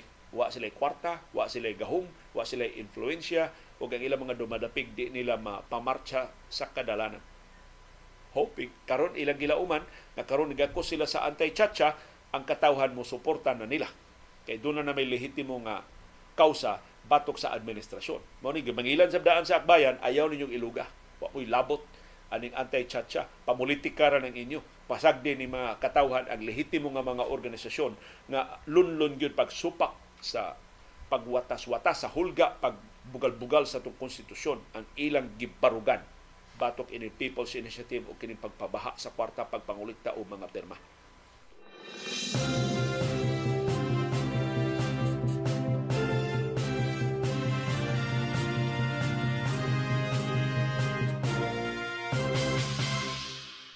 na kumplito no ang bunals mga Duterte unsa may tubag ni Presidente Ferdinand Marcos Jr. Mo na kang gilngig Marcos. Dili siya mo tubag og mga personal nga atake, di siya mo appeal ana mga away. Ang iya ang iya gyud gi-project og mao gini ang conscious do nagi conscious effort ang Malacañang pag-project sa presidente nga above it all. Presidente ni sa nasod wa siya labot ana mga petty quarrels, wa siya labot ana mga marites, wa siya labot ana mga linigwatay diya sa ubos. Presidente ni. Iyang damgo para sa tanang nasod, tanang katawhan tibok nasod. Wa siya labot ani mga away-away, ani mga bigni-bigni. Og na naklaro na atol sa diskurso ni Marcos kagabi sa bagong Pilipinas. Wa siya magisgot ini mga isyong gi tuki sa charter change, wa siya magisgot ining corruption, wa siya magisgot ining away sa nakaliling faction siyang administrasyon. Ang iyang gisulti mao ang dakong katuyuan sa bagong Pilipinas na mauni mo palambo sa Pilipinas, mauni mo usa mo bugkos sa katawhan. Matod niya, ang layunin ng bagong Pilipinas ay maglatag ng mga mithiin na dapat nating makamtan para sa kinabukasan ng ating bayan. Ang tuyo ng bagong Pilipinas mao ang pagladlad og mga mithi nga angay natong huptan para sa ugma sa atong nasod. Tapos na ang patsi-patsi na plano na naiba-iba na ang nangya, na naiba-iba na ang nangyayari lang ay nagkawatak-watak tayo. Humana ko to ang panahon sa patsi-patsi patak-patak mura ba og pira-piraso mura ba og piecemeal nga kausaban nga nakabuak-buak lang nato. It is time for bold thinking accompanied by the strong will to execute it. Panahon na kuno sa maisugon nga panghuna-huna o determinado nga pagpatuman ini ng mga plano. As I have said many times, the mandate of the people should be developed, should be devoted to achieving the grand, not wasted on the petty ang mandato kuno sa katawhan ngadto niya pahinumdum na sa nga 31 million ang nibotar niya sa niaging eleksyon angay ko nung iyang itingob sa pagkabot sa labing dagko nga mga katuyuan sa nasod. Dili kining gagmay nga mga bigni-bigni. So mo na yung mensahe sa presidente. Na para dagko ning ako. Kanang gagmay kamura na. Kanang mga dugmok inyo na. Dagko kay akong damgo para sa nasod ug sa katawhan. Mato ni Marcos, I will not squander the sovereign people's trust by marching and granting loudly but staying only in place. Di na ko usik-usikan ang mandato. 31 million to. Sige lang kog saba-saba nya way irog ang atong nasod. Dili mo irog atong nasod. When what they want is surge forward bereft of drama. Ang gusto sa katawhan mo abandita nga way daghang paukyab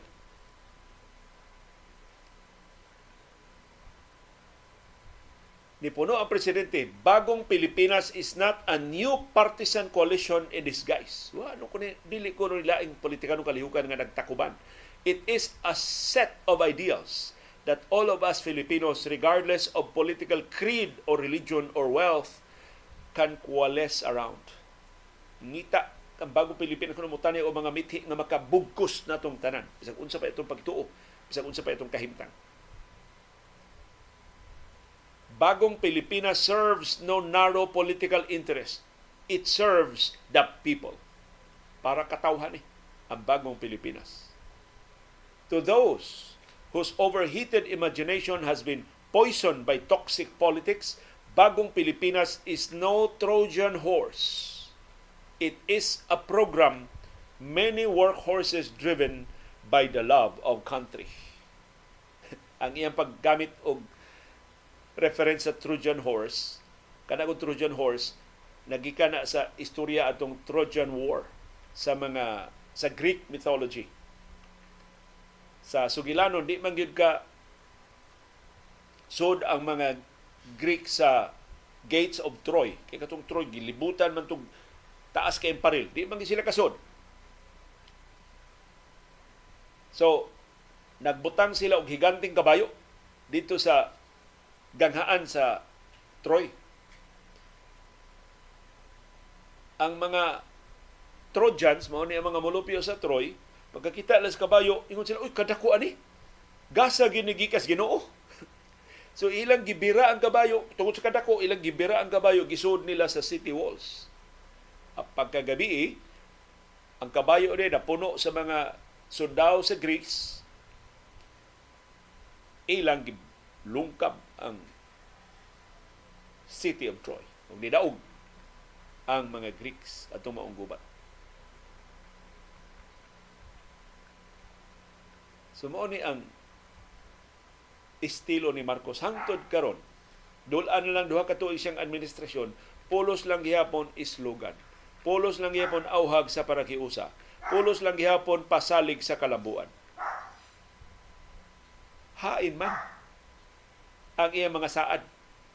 Unsa may nahimo sa iyang mga pasalig. Dula naman duha ka tuig siyang administrasyon. So, og rhetoric lang, pero daghan kay mailad ani Marcos. Kay mo ingon man sila, buutan kay sinultihan. Di kyun mangaway. Kung makapabilib nas mga tao, doon tayo, doon na ba tayo presidente nga kung imo pa yun so, kanindot kanindot niya vision, kanindot niya. May taghapon pa siya ni Asumir sa Malacanang Ya sumersyas Malacanang udtong tutok pa sa Hunyo 30 sa 2022. Dulaan duha ka tuig ang nilabay. Unsa na mayang nahimo? Sa iyang surging kaayo nga rhetoric. Actually ang gisunod ni Marcos si Barack Obama.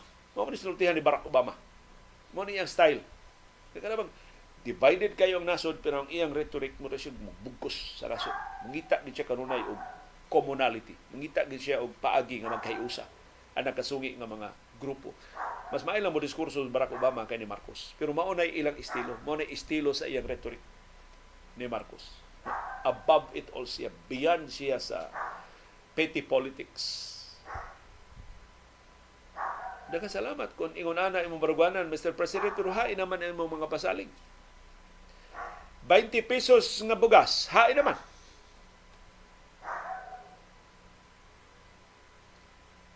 Paglingkawas sa mga Pilipino gikan sa taas nga presyo sa mga palaliton. Hain naman, ni samot man lagi hinoon ka ang presyo sa mga palaliton. Ni samot man lagi hinoon ang kalisod. Sama ni. Nindot kayong bangon Pilipinas, mga mithiin na maka bugko sa mga Pilipinon, pero mithiin is good but we need cash. Sa may mga programa pagpalambo sa agrikultura, anong samot mo nung nagka-yamukat? Kasi may programa para sa mga kabus ng mga pamilya. Wa man hino na mahitsura ng mga ayuda. So, mures, bumirang ngadto sa giplano pag-ayo, gimasahian pag-ayo mga mensahe sa presidente, ang aktual niya nga wine kahimuan. Wa siya ikapasigarbo. Wa siya nakuha. Wa siya nahimo nga kaayuhan ngadto sa katawhang Pilipino. Ang ato makitaan ang kiat-kiat, ato makitaan ang mga party-party, ato makitaan kining chatcha nga naggastong minilyon ka peso sa kada distrito pagpangulikta o mga perma, ya, lain na sang pasalig sa kalabuan, lain na sang pasalig sa mas maayong ugma na puno na tas mga pasalig ug saad sa mayong ugma padayon ang atong nasod ug katawhan nga nahagba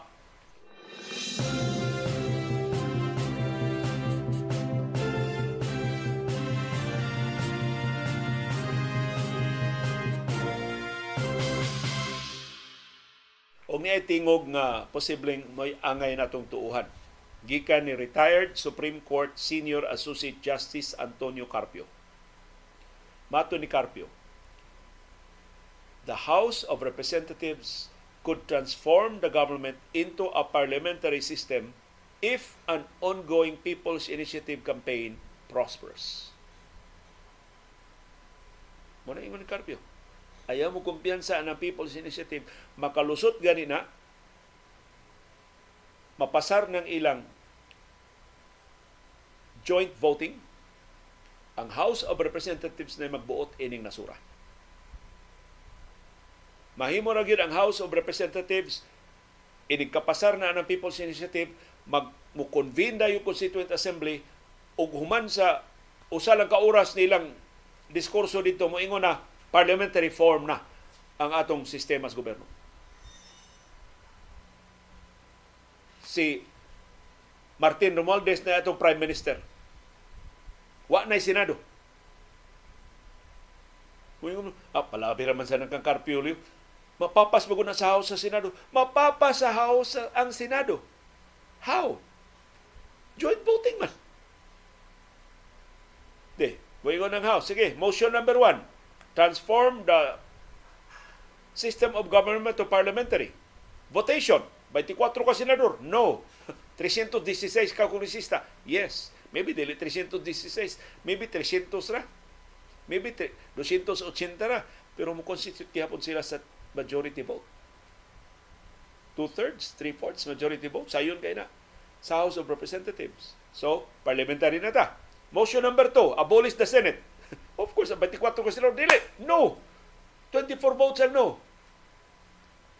Ang yes. Two-thirds, three-fourths majority man, abolish ang Senado. Wa na makabuot sa House of Representatives kung mapasar ning People's Initiative. Kay joint voting naman. So mahimo ra sa House bisan sa ilang gusto. Matod ni Carpio, the House can convert the government to parliamentary kahit 24 senators will oppose. Baliwala yon. Wa na mahimo ang 24 ka mga senador. Kay joint voting naman kon mo lahos ang People's Initiative. So kung ma parliamentary government na ta, ang Prime Minister na atong pangu. Ug ang Prime Minister dili na nato pilion, ang upili niya mao na lang ang mga sakop sa parliament. So ang mga kongresista na lang mo magbuot kinsay pangu ining nasura. Maton ni Carpio, ang nagpadayon nga People's Initiative nga iyang gihulagway nga unconstitutional mo resulta sa constitutional crisis.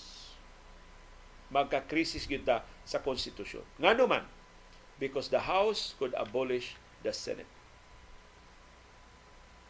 Nawagtang ang mga senador. Mauna, ang mga senador karon nagyapa-yapa. Ayaw! Supak mi sa People's Initiative. Binuang ng People's Initiative. Gitawag na nila dili na People's Initiative, kundi Peking Initiative mo ni tawag karos mga senador.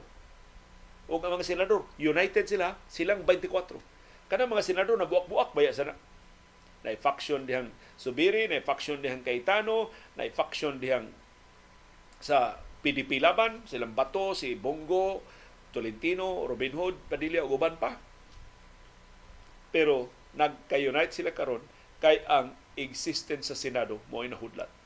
Mawag kang tinuod sa Senado, sakto si Carpio kung mapasar ning People's Initiative. Kay atul sa joint voting, moingon ang mga kurisista, mugiro na sa ni mga senador, eh, wa na mo.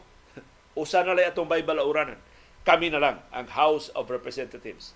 Maoy magpabilin nga magbarong. Papas na ang Senado. Usmo na mo ang mga provision sa konstitusyon sa bicameralism. Unicameral legislature na lang ang mubarong. Para wa na ilalis. Di, paspas kayo ang pagpasar o mga balao, diretso ng pirma ang Malakanin. Di pareha karon nga napasar na sa House, pasangit sa Senado, why mahimo? Kay duha man ang bay balauranan. So wa na tinuoy magbuot. Wa na arang sa mga kongresista ang pagwatas-watas sa konstitusyon kung mapasar ang People's Initiative.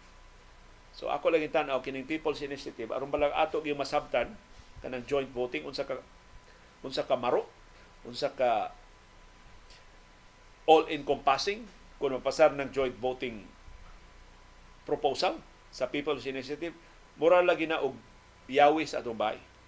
Wa sila magisgot unsa pag-usab atong bahay, ngayo lang sila si yawi hatagan nga nito giyawi sa atong bahay, wa nay makapugong nila. Unsaon nila atong bahay. Mahimong ilang patagon ang atong bahay, mahimong ilang himuong duha ka andana, mahimong ilang tangtangon ang koral, mahimong ilang usbon ang pintal, mahimong ilang tangtangan o mga bintana o mga pultahan, why maaram sa House of Representatives. Unsaon nila ang atong 1987 Constitution. Kun simbako layo ra to makalusot. Kana People's Initiative nga joint voting na. Ang duha ka bay balauranan inig usab sa 1987 Constitution. Mura silang nangayo lang og giyawi. Ya inosente kay no. Wa mo lang ko giyawi ko. Migo mo ta. Wa mo lang ko giyawi ko. Wa mo. Among usbon ang atopra. Wa mo lang giyawi ko. Damo lang tarungon ng gate oh, sa imong bahay. Matintal ka, kigihatagan kag kwarta, gihaylo ka mga ayuda, ihatag nimong yawi, awa na. Ikaw ugma, di nakakapuyo sa imong bahay. Sila na tag-iya sa imong bahay, sila na nagtikaw-tikaw dito sa kusina, sila na bubuot sa pamahaw paniuntog panihapon. Wa na makabuot sa House of Representatives, including the possible abolition of the Senate.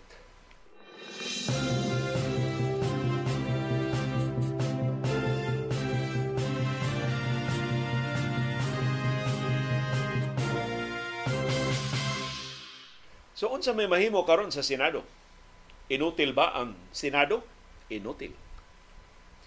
O gusto mong ebidensya sa kainutil sa Senado, sa may ilang laing nahimo, gawa sa manifesto. Ni perma sila o manifesto, isog kay ilang manifesto batok sa People's Initiative, maayo kay ilang mga argumento para sa nasod, para sa bicameralism, para sa katawhan, para sa demokratikanhon nga mga institusyon. Tanang argumentong gigamit sa Senado silang manifesto, sakto. Pero uwahin na ang tanan kundi paminawon sa mga kurisista ang ilang manifesto, why mahimo ang mga senador? Di na mapugo sa mga kurisista, nindot kay pagkasuwat ang mga manifesto, o tuuhin na ninyo. Ingon mga kurisista o niya, 20 milyones man kada distrito, your, manif- your, your manifesto is good but we need cash. Wa mahimo ang mga senador. Kung tinud-on sa mga kurisista ang People's Initiative. O ang silence ni Presidente Ferdinand Marcos Jr. sa People's Initiative is an endorsement of the same. Kay kung tarong pa ni Marcos, wa pa, wa pa siya apil sabot ani People's Initiative. Atol unta sa bagong Pilipinas rally kagabi, iningon siya, I, your president, with 31 million votes in the 2022 presidential elections, hereby declares the People's Initiative invalid and unconstitutional. Ah, nang lawgaw ra ni ayaw mo pag People's Initiative kay nagkasabot ang House ug ang Senado mag-constituent assembly sila. Ayaw na mo ana. I ask the people not to sign the petition for People's Initiative. Kapila rin pagsulti ana kung wa siya labot. The fact na nagpakahilom sila ang gikahadlukan gud nga katong bagong Pilipinas rally gahapon mo endorse sa Chacha But the fact nga way gihimo ang presidente pagpugong sa People's Initiative endorsement to sa People's Initiative ang ilang rally kagabi. Kay ang mga kongresista ningon waiting ang presidente si Boss Martin ginitihaw din eh. Yataga na kog 20 million sa kong distrito. Ako na lang ginitinod o papangulikta ang mga perma. But actually, nakulikta na ang mga perma. Wa pa lang tili kaabot sa gikinahanglan nga 8 million. Kaya ang 12% sa 66 million voters, ilang pakapinan ug mga sayop-sayop diha so 8 million. Wa pa. Murag ang nakulikta nila 2.5 million pasigon sa perma pero sigon ni Kongresista Joey Salceda kompleto na. Kuha na sila 3% sa tanang legislative districts nakakuha na sila 12% sa total number of registered voters nationwide. So gawa sa manifesto unsa may laing mahimo sa mga senador? Usas mahimos mga senador, labing una nila mahimo, mao pag-disabuse ilang hunahuna nga way labot si Marcos ining maong People's Initiative. Kung hangtod karon nagtuo sila nga kang Martin Romualdez ning duwa, mas maayo ilang hunahuna og balik. Klaro ka kamot ni Marcos ining maong People's Initiative iting meeting kunuhay sila nga ang mga senador mao'y mo propose og economic changes. Doon ang bigihimos Marcos pagbadlong sa People's Initiative. Niingon na siya. Ah, kung gibayra ng mga perma ang COMELEC na bahala ana. Ang COMELEC na mususi ana. Sa to ba? If, ang, in effect ingon siya padayon na na ang People's Initiative. Nasugda naman. Ato lang siguroon nga tinarong ng mga perma. Kay bawo siya COMELEC o si kandidat sa COMELEC kay iyang abogado sa eleksyon mo ipanguho sa Comelec. Sa madiktahan na ginulab sa unsaon sa ilang ipabuhat sa Comelec. So, kung it is, it is abuse sa mga senador ang ilang huna-huna nga way labot ang presidente sa People's Initiative, maybe makahuna-huna silang tarong. Maybe makahimo silang mas kusganong mga lakang pagparalipod sa ilang kaugalingon. Kay existential threat kini sa Senado kung madayon ang People's Initiative.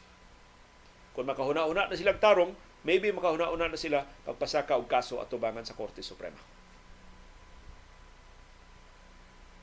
Daghan kay mga laki abogado ni Senado, daghan kay na silang staff diya mga abogado. Hopefully nag-research na, na sila karon, ma-file na nila labing daling panahon ang petisyon ngadto sa Korte Suprema pag-question sa legality o constitutionality ining People's Initiative. Daghan kay sila grounds. Daghan kay gisgutan silang kongresista Ed Selagman, daghan kay gisgutan si Senate Minority Leader Coco Pimentel, daghan kay gisgutan si Supreme Court Senior Associate Justice Antonio Carpio. Ug mahimo to nila i-research ang tanan unsay labing feasible, unsay labing lig-on adtong mao mga objections. Kang lagman nga why enabling law ang 19 sa 1987 Constitution sa People's Initiative for national initiatives like changing the Constitution. Ang napasara ko nila, enabling law na para local initiatives.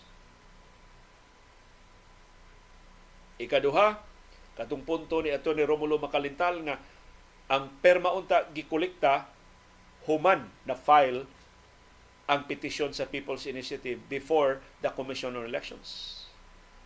Kay gisumiter ang perma way apelido para unsa man ang permaha kay way gibangil nga petisyon nabali ang proseso. That could be another point. So, daghan kaayo magamit ng mga argumento ang Senado aron sa pagbabag sa People's Initiative pinagi sa Korte Suprema. Ang bitaha sa Korte Suprema kay 13 sa 15 ka mga magistrado tinudlo ni kanhi presidente Rodrigo Duterte. Nga ni deklarar na siya kusganong pagsupa sa People's Initiative So signal na nga mga maestrado. Si Duterte nagtundo na to, ato na na ning ulog-ulogan ng tiguang. Ato na ibalibag ning People's Initiative. Ang duha ka biling maestrado tinudlo ni anhing Presidente Noynoy Aquino. Otro sa nang mga tarong. So di sa na madaog binuang sa People's Initiative. So dakog chance na Senado makadama sa Korte Suprema. Pero di sila angay magsalig sa Korte Suprema. Kaya Korte Suprema wa mabantog na mulihok diha-diha. Posibleng maapsan ang Korte Suprema sa People's Initiative, makabuylo na ang People's Initiative, sa wa pa, sa di pa ka-desider ang Korte Suprema, mahimong na-abolish na siya. Mahimong nabakante na ang iyang mga pwesto. Paspas kay niya People's Initiative. Iniglingkod sa House, mahimo ra usara ka adlaw. Usbot na ng sistema sa gobyerno. Laing mahimo sa Senado. And I think mao ni labing kusgano nilang option magpalaban sila sa katawan. So kung doon ay makamobilize sa katawan, batok sa charter change, ang Senado. Course, kay bawo takinsa ng ato mga senador, pero di mangun malalis ang ato mga senador doon ay mandato. Nasudnon ang ilang mandato. Ang tibok nasud mo inibotar nila. Lahi sa mga kongresista nga ang ilang mandato gikan ra sa ilang mga legislative district. Ang mga senador pareha na og constituency sa presidente o vice presidente. Gipili sila nationwide. So bahalag kinsa na mga senadora but the fact nga ang 24 ka senador nagkayusa pagpalalipod sa institusyon, pagpatok sa People's Initiative, kusgano ng mensahe ngadto sa katawan. So ganina naglibog tag siya tutuan Duterte mag Marcos ba?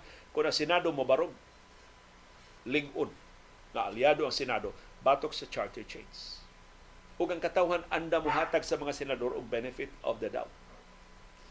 Kay taon sa kataphaw ng pipila ka mga sakop sa Senado but as an institution nakakita ang katawhan sa value sa kapuslanan. In fact sa necessity sa kakinahanglan pagpreserbar sa Senado if only to check and balance the other house and the possible abuses sa Malacanang. Of course, ang Senado sa una nagpagamit kapila na ta maglali sa budget inig botasyon na ang mga senador mo duko ra sa Malacañang o sa House of Representatives. In fact, usa sa timaan nga ipadayon gyud sa House kining people ipamugos gyud nila ni People's Initiative atol sa Bicameral Conference Committee sa ilang gituki ang 2024 budget. Nikalit lag sugyot ang House delegation nga gipanguluhan ni House Speaker Martin Romualdez. Oy, by the way, mga bro, naami kuan, na 14 billion among ihatag sa COMELEC Wa ni matuki sa House, wa ni matuki sa Senado, dito sa Bicam, nikalit lang og sugyot ang mga kongresista. Naami 14 billion ipunan nato nato ang COMELEC kay ting naay telling na ay mga referendum sa 2024 magamit, iyawat magamit na lang nila. Wa ni i-request sa COMELEC, wa ni i-request sa Malacañang. Nikalit lang ang House delegation og sugyot ani 14 billion. Niingon sa mga senador, lami man ning atong kape, nindot man atong snacks, hapit nang atong paniadto, sige, okay na. Okay na 14 billion para maganas COMELEC. O lagi bro, para dis Comelec. No karon, ang Comelec dunay 14 billion pesos na iya magamit para sa charter chains. Nakalusot na tungod sa katanga, tungod sa katangengot, tungod sa ka taphaw sa atong mga senador. Ang katapaw sa atong mga senador mahimo nasugod sa atong pagpili nilang Ruben Padilla o kaubanan Chingo Estrada, Bong Revilla, Lito Lapid, sumati sa as nasod, eh, anong na senador man na sila. Bongo, Bato de la Rosa. Yeah, the fact ba nga ang karaan na mga senador, Jose Diokno, Lorenzo Tanyada, Benigno Aquino Jr., Sok Rodrigo, Raul Manglapos, Manuel Manahan, Sergio Osmeña Jr., na senador na to sa ring Manuel Quezon, as kabantuga, kabantugas mga senador. Niya karon Roman Padilla, Rapi Tulfo, pang ma Cynthia Villar, mo atong sakop sa Senado. Unya ilang gipili nga Senate President Mig Subiri. Sa mo tayo statue na Mig Subiri pero siya ra may maka-unite. Siya na may makabugos kay mo tsuwawa pa siya tanan. May man kay ni siya nga mo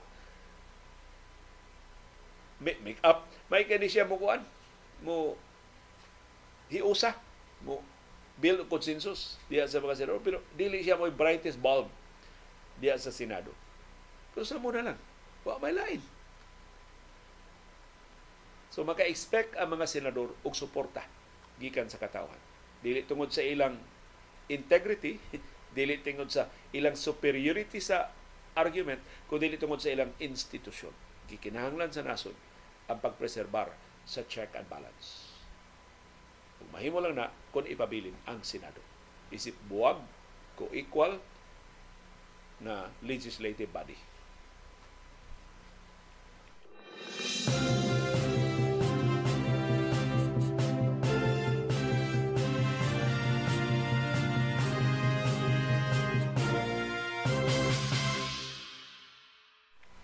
O kumusta ang atong West Philippine Sea? Ang China naka nakayuhot og panghambog.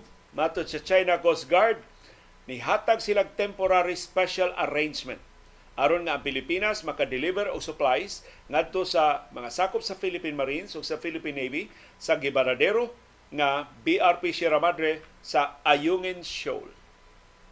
Matod sa China Coast Guard, wa na mo balawgawa, wa na mo babagi, hinuno among gitugutan katong airdrop pagpa dinagig aeroplano pagpasod o mga hinabang ngadto sa BRP Sierra Madre. Ang China Coast Guard di-deploy o mga barko sa nangaging nga mga resupply missions aron pagbabag sa paghatod o mga pagkaon ug tambal ngadto sa mga tripulante sa BRP Sierra Madre. Kanang Ayungin Shoal, klaro gyud ang kabahin sa teritoryo sa Pilipinas kay nahimutang siya 190 kilometers or 118 miles gikan sa Palawan. Ubos sa United Nations Convention on the Law of the Sea, ang tanang kadagatan within sa 200 nautical miles gikan sa tong kabaybayonan kabahin sa tong exclusive economic zone. Sa ito ba ato ng ayungin show? Layo ra kay na gikas China. 500 kapin, 600 nautical miles na gikan sa China. Wa ginay labot ang China anang ayungin show. Gusto lang na nilang ilugod. Ug ni ang press release sa China Coast Guard pinagi sa WeChat. Kanang murag ilang Facebook Messenger sa China. On January 21, a small aircraft from the Philippines airdropped supplies to the illegally beached warship ila pang gipakapinan nga illegal ang pagkabaradero anang maong barko diha sa Ayungin Shoal. But nevertheless, matod sa China Coast Guard, ila nang gitugutan. Matod nila doon na kayo prior arrangement. Pero sila detalye. Diin man ni maumol ang prior arrangement, nananghid ba ang Pilipinas nila? Wa sila detalye. Doon na ba'y opisyal nga sabot-sabot pagtugot sa resupply mission? Wa sila detalye. Ang detalye nga aton hibaw-an mao nga napugos ang armadong kusog paggamit og eroplano sa resupply mission karong buwana kay naaberya katong barko. Ambot tungod ba to sa pagbombardiyo water cannon sa China o tungod ba to sa pagbangga sa China, dili available tong commercial vessels nga may atong kargahan katong gikontrata sa armadong kusog nga kargahan ining mga supplies ngadto sa mga sakop sa Philippine Marines o sa Philippine Navy. Nya magutman naman ang mga sundao Samtang giayo pang barko nga naguba. So nag-airdrop na lang. Aron dili in taon ma lunusan kagutom o kauhaw ang atong kasundaluhan diha sa Ayungin Shoal. Ang nakapait o maabot na sab ang resupply mission. Matapos naman ang Enero. Pebrero naman karong si Manaha. So kinahanglan na sad ang lain fresh na sab nga supply sa pagkaon kay kada buwan man ni ang resupply mission unsaon man karon ang resupply mission nga may 50 ka barko nga nag-atang palibot sa Ayungin Shoal. Sao man nato paglusot? Nakabuylo naman nag-atang uh, 50 ka mga barko. Man nakapait sa atong kahimtang diha sa West Philippine Sea. Usas mga ka dangpan sa Pilipinas pero posibleng dili ni tugutan sa ubang kanasuran mag-join patrol ta. Mag kontrata ta og commercial vessel iskurtan sa mga barko sa Pilipinas, sa Japan, sa Estados Unidos, sa Australia ug ubang kanasuran, siya hilabtan sa People's Republic of China. Pero I think dili na himuon kay mura na siya og maisip nga provocation. Gamay anang pinki kuya gubat kay mga higanting warships na na mga nahilambigit. So I don't know, mag-airdrop na ba sa tagbalik? Or ngita ta og daghan dinhi sugyot sa nato ka viewer. Nganong dili man na isubmarino ang mga hinabang para sa Ayungin Shoal wa mga submarino ang Pilipinas. Nya mas daghang submarino ang China. In fact kadto bitong surveillance nga aeroplano sa Estados Unidos ngano surveillance plane mo ilang gipakatap diha sa West Philippine Sea asulti adula usa sa nato ka viewer do na siya katakos pag susi sa mga submarino sa ubos sa West Philippine Sea. So hastang Estados Unidos nagduda nga doon na mga submarino nga gideploy ang China diha sa West Philippine Sea. So gimapa na tanan sa Estados Unidos aron nga makaalkontra sila sa possible deployment of forces sa China diha sa West Philippine Sea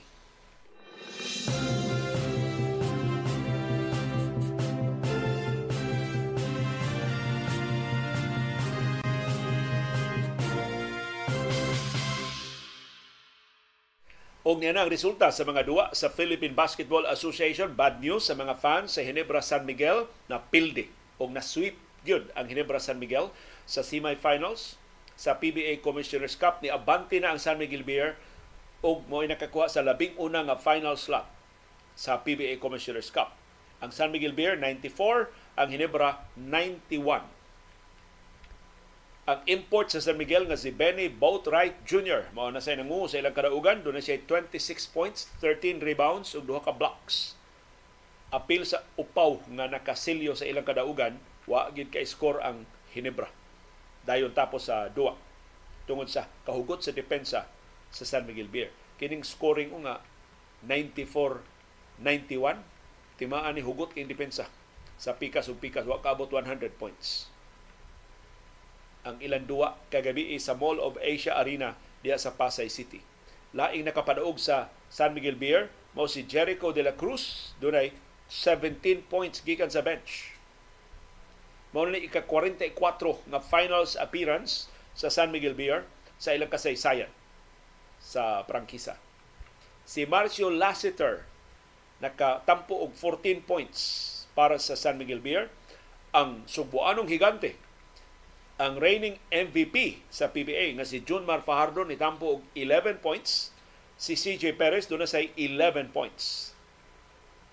Ug ang San Miguel Beer nakahingpit silang panimaus sa Hinebra kay gisweep man sad sila sa Hinebra sa semifinal sa niaging Governors Cup sa Philippine Basketball Association. Ang Hinebra gipanguluhan sa ilang import nga si Tony Bishop Jr. nga dunay 25 points ug wow ka rebounds minus gyud si Tony Bishop Jr. na miss gyud sa Hinebra ilang karaan nga import. Pildi gyud si Tony Bishop Jr. ni Benny Boatwright sa San Miguel. Laing nakatampo sa Hinebra si Scotty Thompson ni puno og 17 points sa ilang pagkapildi si Japit Aguilar dunay 12 points si Christian Stan Hardinger dunay 10 points o si Jamie Malonzo dunay 10 points pero Jamie Malonzo akatiwa sa duwa tungod sa iyang injury Samtang sa first game kay gahapon na extend ang series sa Magnolia ug sa Phoenix kay ang Phoenix Super LPG Fuel Masters ni Pilde sa Magnolia Chicken Templados. Hot shots 103-85 kilubong sa Phoenix ang Magnolia. Og na-extend ang series ngadto sa Game 4. Adto gihapon sa Mall of Asia Arena. Ang nangu sa kadaugan sa Phoenix gikan sa ilang 21 puntos nga pagkalubong. Nalubong sila pagsugod sa duwa og 21 points. Pero gipanguluhan sila sa ilang import nga si Jonathan Williams nga dunay 19 points, RJ Jazul nga dunay 17 points, si Sean Manganti dunay 14 points, si Ken Tuffin dunay 14 points, si Jason Perkins dunay 13 points. Ang nangusa na pildi nga Magnolia, mao lang import nga si Tyler Bay nga dunay 18 points, 12 rebounds ug 2 ka steals. Si Paul Lee dunay 17 points. Samtang si Calvin Abueva dunay 15 points. Ang game 4 sa extended nga semi-final series himuon karong Miyerkules ana gyapon sa Mall of Asia Arena sa siyudad sa Pasay. So pahuway na Jun Mar Fardo kaubanan sa San Miguel Beer. Magpaabot na lang sila kinsay mo abante ining series sa Phoenix o sa Magnolia. Kung makadaog ang Magnolia karong Miyerkules, Magnolia batok San Miguel sa finals. Kung modaog ang Phoenix, doon ay Game 5. Deciding game sa series sa Magnolia o sa Phoenix. Una makasugod ang final sa PBA Commissioner's Cup.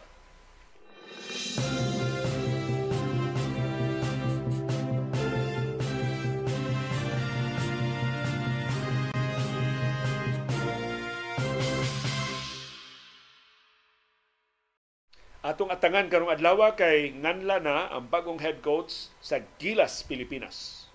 Mo na opisyal nga pahibaw sa samahang basketball ng Pilipinas. Nga ang bagong coach sa Gilas, Pilipinas itudlo na nila o nganla na nila karong adlaw. Kini pahibaw nagikan sa presidente sa samahang basketball ng Pilipinas nga si Al Panlilio. Mato ni Panlilio, dungan sa paghingan sa bagong coach sa Gilas, Pilipinas, mao ang paghingan sab sa pool of players na pilian sa mamahimong mga representante sa Gilas, Pilipinas sa umaabot ng mga duwa. Pero kinahanglan na nga ang Gilas Pilipinas mag-reorganize na o ma, ma, mapurma na kay nagkaduol na ang mga international tournaments nga kinahanglan nilang apilan. Ang labing duol na nga international tournament ang FIBA Asia Cup qualifiers unya na sa Pebrero 22 Wa na lay wa, wa na usa ka buwan gikan karon ang FIBA Asia Cup qualifiers. So sama sa naandan ay pa ta magkarakarag organisar sa Gilas Pilipinas nga hapit na ang sunod nga torneo.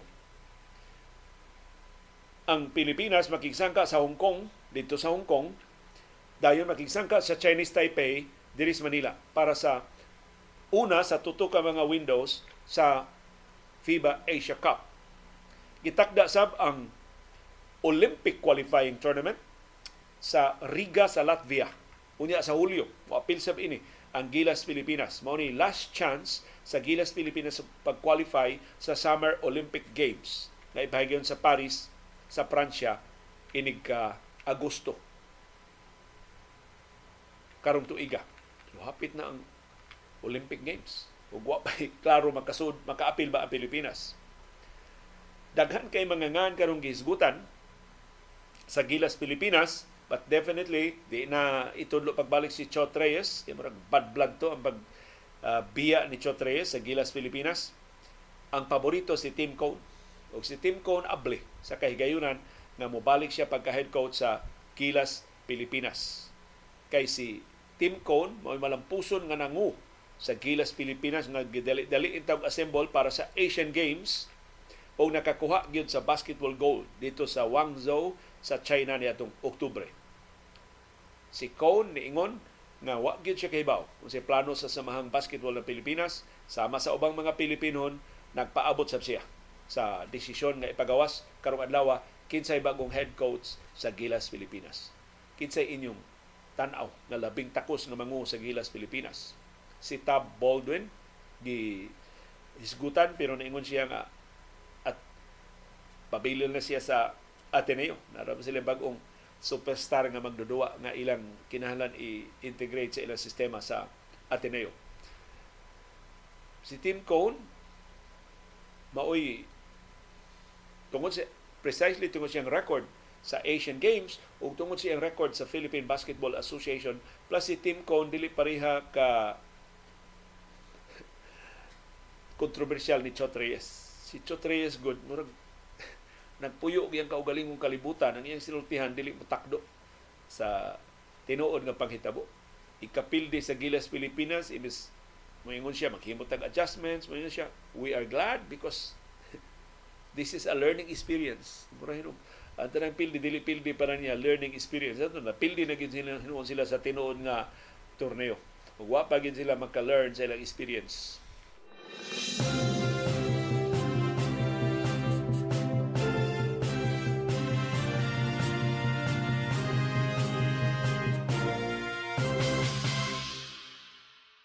Og niya ang resulta sa mga duwa sa National Basketball Association gahapon. Ang Washington Wizards nidaog batok sa Detroit Pistons 118-104.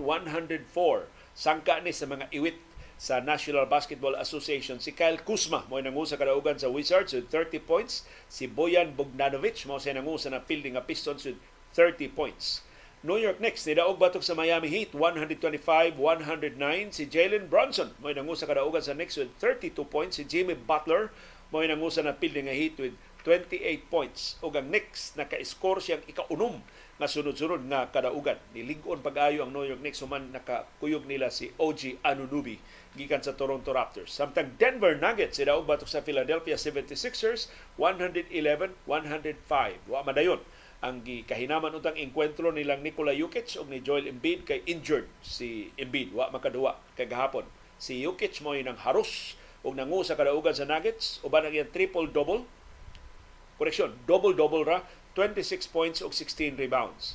Si Paul Reed mo nangu sa luya kaayo nga Sixers kay wa si Embiid wa pa si Tyrese Maxey sa Philadelphia 76ers Si Reed dunay 30 points ug 13 rebounds.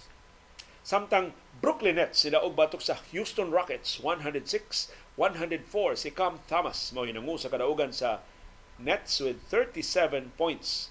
Ang Rockets atong gitan-aw unsay gama sa atong Filipino-American wa magpapiri. Ang atong Filipino-American ni si Jalen Green sa Houston Rockets doon na siya double-double, 19 points ug 10 rebounds. Samtang gikalisangan na ang Los Angeles Clippers. Human nila gilubong ang Boston Celtics kagahapon. Something Celtics. Uy, importante hinundua di na mo show up. Mura, mura silang mukuyaig ang Boston Celtics. So, gahapon gipamatudan sa Clippers mas maayo silang team kaysa Clipper kaysa Celtics. Ang Clippers 115 ang Celtics 96 as kan lubunga. Si Kawhi Leonard may nangu sa kadaugan sa Clippers with 26 points. Si Paul George dunay 17 points Si Jason Tatum doon 21 points ug 11 rebounds para sa napili nga Celtics. Ang Utah Jazz ni batok sa Charlotte Hornets 134-122 si Lori Markkanen sa Finland mo nang sa kadaugan sa Jazz with 33 points ug 12 rebounds. Ang atong Filipino-American nga si Jordan Clarkson dunay 14 points.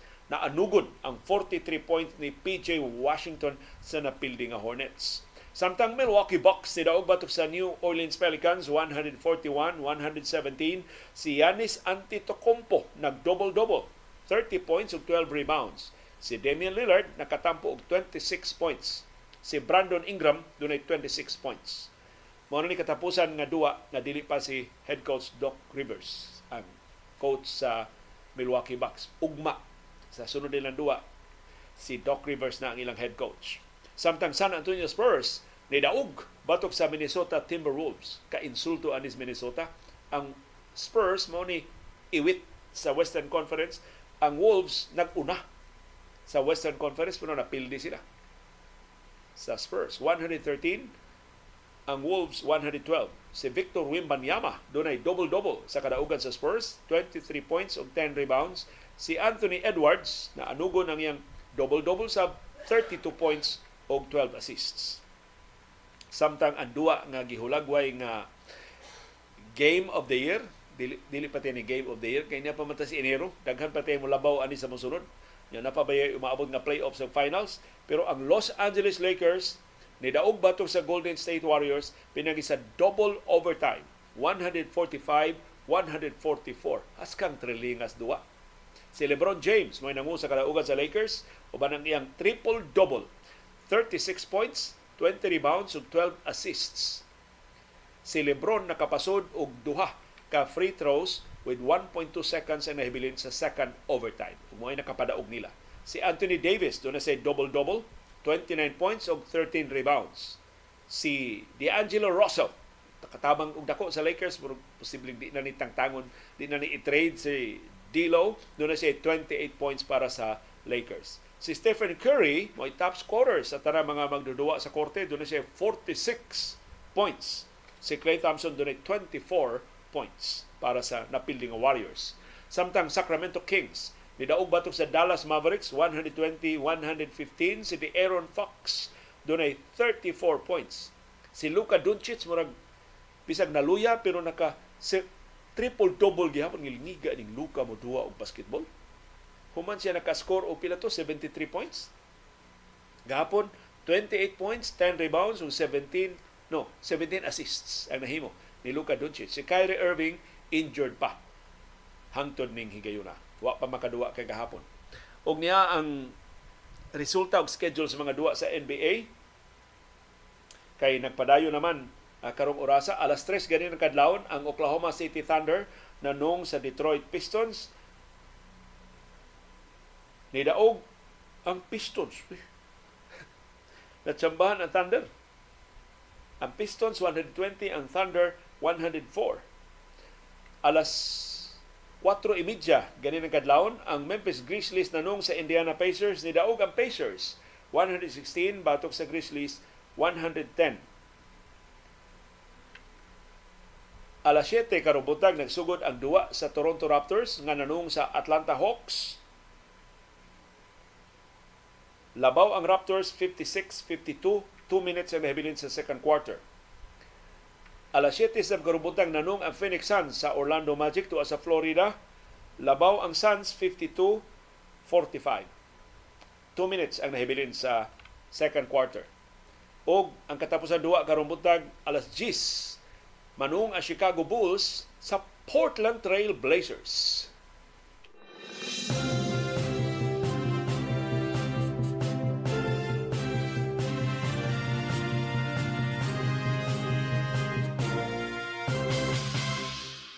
Daghang salamat sa aktibo nga pag-apil o pagsuporta sa ato mga programa. Ani ana ang atong viewers views, ang mga opinion o mga reaksyon sa mga isyong natuki ug matuki sa ato mga programa. Si Ann Cabigas Ipahibaw na to ni hinay na ang hangin pero bugnaw kuno gihapon dito sa Busay sa Cebu City. Sus mamaan ka. Imagine mis kabugnaw diya Busay bugnaw mga diris ubos unsa na kamo sa ibabaw. Si Nem sa Seda bago lang nauli sa Talisay gikan sa Bagyo na experience yun namo ang grabing kabugnaw sa Bagyo kay gabi man mi ang ilang flight so gahapos buntag pa sila naka experience sa kabugnaw. Di gyud ba daw mag shorts ka magmaong jud nya baga jud kuno ang pants, baga sa kuno ang jacket kay mag aso-aso jud ba, sa kabugnaw dito sa Baguio. Nakasuroy na jud mi sa duha ka mga famous nga haunted places sa Pilipinas, ang Laperal White House, ang Joseph Fine Dining na ug ang Diplomat Hotel. Sakto jud ang sulti sa uban bugat jud imong feeling once naa ka sa lugar. Mura jud og naay nagtan-aw nimo. Niingon to ang usa ka tiguang nga magpagpag usa mi labi na gikan sa Diplomat Hotel. Pagpag means dili mo uli diretso sa Pinoy anan but mo adto sa laing lugar just in case dunay mo uban nga laing espiritu. Samtang si Julian Lim nangutana na dayon batong takeover sa usa ka radio station sa Cebu nga bag-ong tag-iya sa dakong politiko. Salamat kay Julian Lim ikay naka mahinumdom namo uh, nadayon nadayon ang takeover Unya, mangana na ta mangangan kay public record naman eh. Doon na radio station din sa Subo si House Speaker Martin Romualdez. Kabahin ni sa iyang pag pangandam na sa iyang posibleng kandidatura sa pagka-presidente kung doon ay eleksyong presidensyal sa 2028 kung dili ma-absan ining People's Initiative. Pero sukwahi atong FM station nga ula ila untang i-take over murag ang advice ni June Perez mo gipaminaw sa mga technicians. Kaya mga technicians aning FM station ni Romualdez, taga ABS-CBN na sab. Usa to ka FM station ang ila untang i-take over. Ingos jumpers, ayaw sir, kipati ka signal. So, Thomas Camparina ang maong FM station, ila tinun nga gi-survey, nakita nila pati na signal. So, ang ila nakuha, maong radio station sa mga Mendoza. Ang FM station sa mga Mendoza na naa sa pier, tindot kay signal, ang DYWF sa 93.1 FM. Mao na karon ang FM Radio, FMR. Nanong FM Radio ngan Ferdinand Romualdez, Ferdinand Martin Romualdez. Mao man full name ni House Speaker Martin Romualdez. So Ferdinand man siya FMR. Mao na kan ay nga angan karon FMR Radio 93.1 gipanag-iya gihapon na sa Bimkuntu Broadcasting Corporation sa Associated Labor Unions pero nag-operate ana karon mo ang Philippine Collective Media Corporation ni House Speaker Martin Romualdez. Ang studio ug transmitter na mahimutang sa JSU PSU Mariners Court sa Pier 1 sa Cebu City. Doon na lang ko'y gamay kasaysayan ining mong istasyon. Kaya nakatrabaho ba ako ining Smash FM. Smash FM man sa among panahon yes, DYLA, nagsugod ni atong May 1, 1976 is it DYLA FM. Pagka 1992, nahimo siyang Smash FM. Mo mga rock songs na mo tukar ana. Pagka September 1997, ang Mareco Broadcasting Network ni Abang sa frequency o gilusad na isip crossover. Pagka 2003, na ni-expire ang lease, nibalik ang Vimkuntu Broadcasting Corporation, gibalik siya siyang original, siyangan na Smash FM. Ang crossover nibalhin og frequency ngadto sa 90.7 FM. Pagka September 1, 2009, ang Smash FM girebrand. Gihimo siyang Club Radio. All dance ang iyang format. Pagka February 2013, gibalik angan ngadto sa Smash FM nag mass-based format na sab. Pagka July 27, 2013, lisod ang brigada. So mao ni ang frequency sa brigada. Una gid nilang sibiya dinhi sa Subo ang Brigada Mass Media Corporation mao nay nigamit sa nibano sa operasyon sa Smash FM gilusad na isip Brigada News FM. Pagka Agosto 2022, gibalhin sa brigada ang ilang transmitter gikan sa Winland Tower condominium sa Juana Osmeña Extension ngadto sa Mount Busay aron nga mas nindot ang signal. Pagka Mayo 2023, duha ka buwan sa di pa mo expire ang kontrata sa brigada, ang Brigada News FM ni Balhin ngadto sa Mareco Broadcasting Network sa 90.7 FM. So ang brigada na na siya siya bagong frequency. Pero from May 15 to June 17, ang 90.7 FM mauna ang host sa brigada pero gisimulcast gihapon sa 93.1 ang ilang broadcast. Pagka June 18, 2023, human ang Brigada News FM ni shift full-time sa ilang operation sa 90.7 FM ang frequency sa 93.1 nahimo na lang repeater og dayon off the air gyud pagka August 14, 2023 last year. Enero karong buwan na gilusad bago kay ning balita uh, Mr. Julian Lim gilusad ang bagong radio station sa Philippine Collective Media Corporation ni House Speaker Martin Romualdez. Sila na mo take over sa operasyon o ang opisyal nga launching gihimo atong January 13 na nagdanasangan nga FM Radio Network uban ang konsyerto sa Gaisano Mall dinhi sa Subo.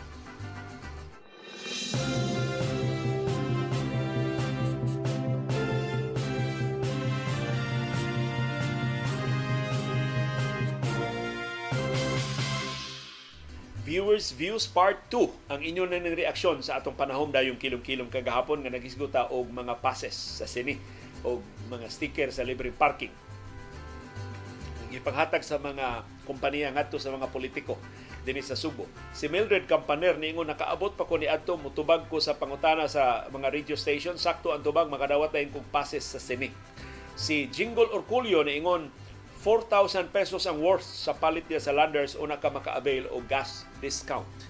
Si Archie Cab ningon nakasuway ko anang libreng passes sa diha pa ko sa DTI. Si Anhing Bobit Avila pa ang chairman sa People's Economic Council sa Cebu City mag-meeting may kasagaran adto sa opisina sa Oriente Cinema diha sa Colon. Inighuman sa meeting, muhangi umi nga mutan-og sini. Mutong iyatawgon iyang sekretary nga ihatod mi sa entrance aron pasudlon mi sa tikitera. Ngadto-ngadto, nailhan nami diretso na lamig sud sa sinihan human sa among meeting. Pero sa diyang nipahawa na ko sa akong work, nilukat na kog ticket kay maikog man pud ko nga private citizen na dili na ko mangayo makapangayo pabor. Si Sam Dapi niingon ang mga senior citizens sa Quezon City dunay free admission sa sini every Thursday diri sa Cebu City. I don't know if napa ba nabay free admission sa movie theater sa Ayala. Ang ako nahibawan katong ordinansa. Sa Cebu City Council murag si Richie Osmeña gani. Karon na naman sa LTFRB si Richie Osmeña dito sa Region 6 ang ordinansa sa syudad nagbutiyag o nagmando, nagsugo na ang tanang senior citizens nga nagpuyo sa Cebu City maka-avail sa libreng sine atol sa weekdays except sa first day of showing, showing except sa holidays o except sa weekends. Pero ako nahibawan mo kada sinihan doon na ilang schedule. So nagpadayon pa ang libre nga sini sa mga senior citizens sa Cebu City. Si Attorney Carlos Alan Cardenas, iya ning reaksyon atong atong sugyot nga tingali og makatabang sa atong kampanya batok sa pangurakot kung sama sa atong sugilanon sa panahom dayon kilom-kilom kay gahapon di na ta managad di na natutag doon kining mga politiko na nagpahimos sa ilang pwesto matod niya saktog nindot ng suggestion nga di na lang pod managad aning mga politiko kay para nako ang mga politiko mga insecure kay na sila nga klasis tao kay naay istorya sa usa ka politiko ni bisita sa mental hospital kay nang hatag siya pinaskuhan sa mga pasyente dito. Kasigi ang politiko pangutana sa mga naistorya niya kaila ba kanako? Kaila ba kanako? Nga ako ni tao naghilom-hilom las daplin nga iyang gipangutana, kaila ba kanako? Kaila ba kanako?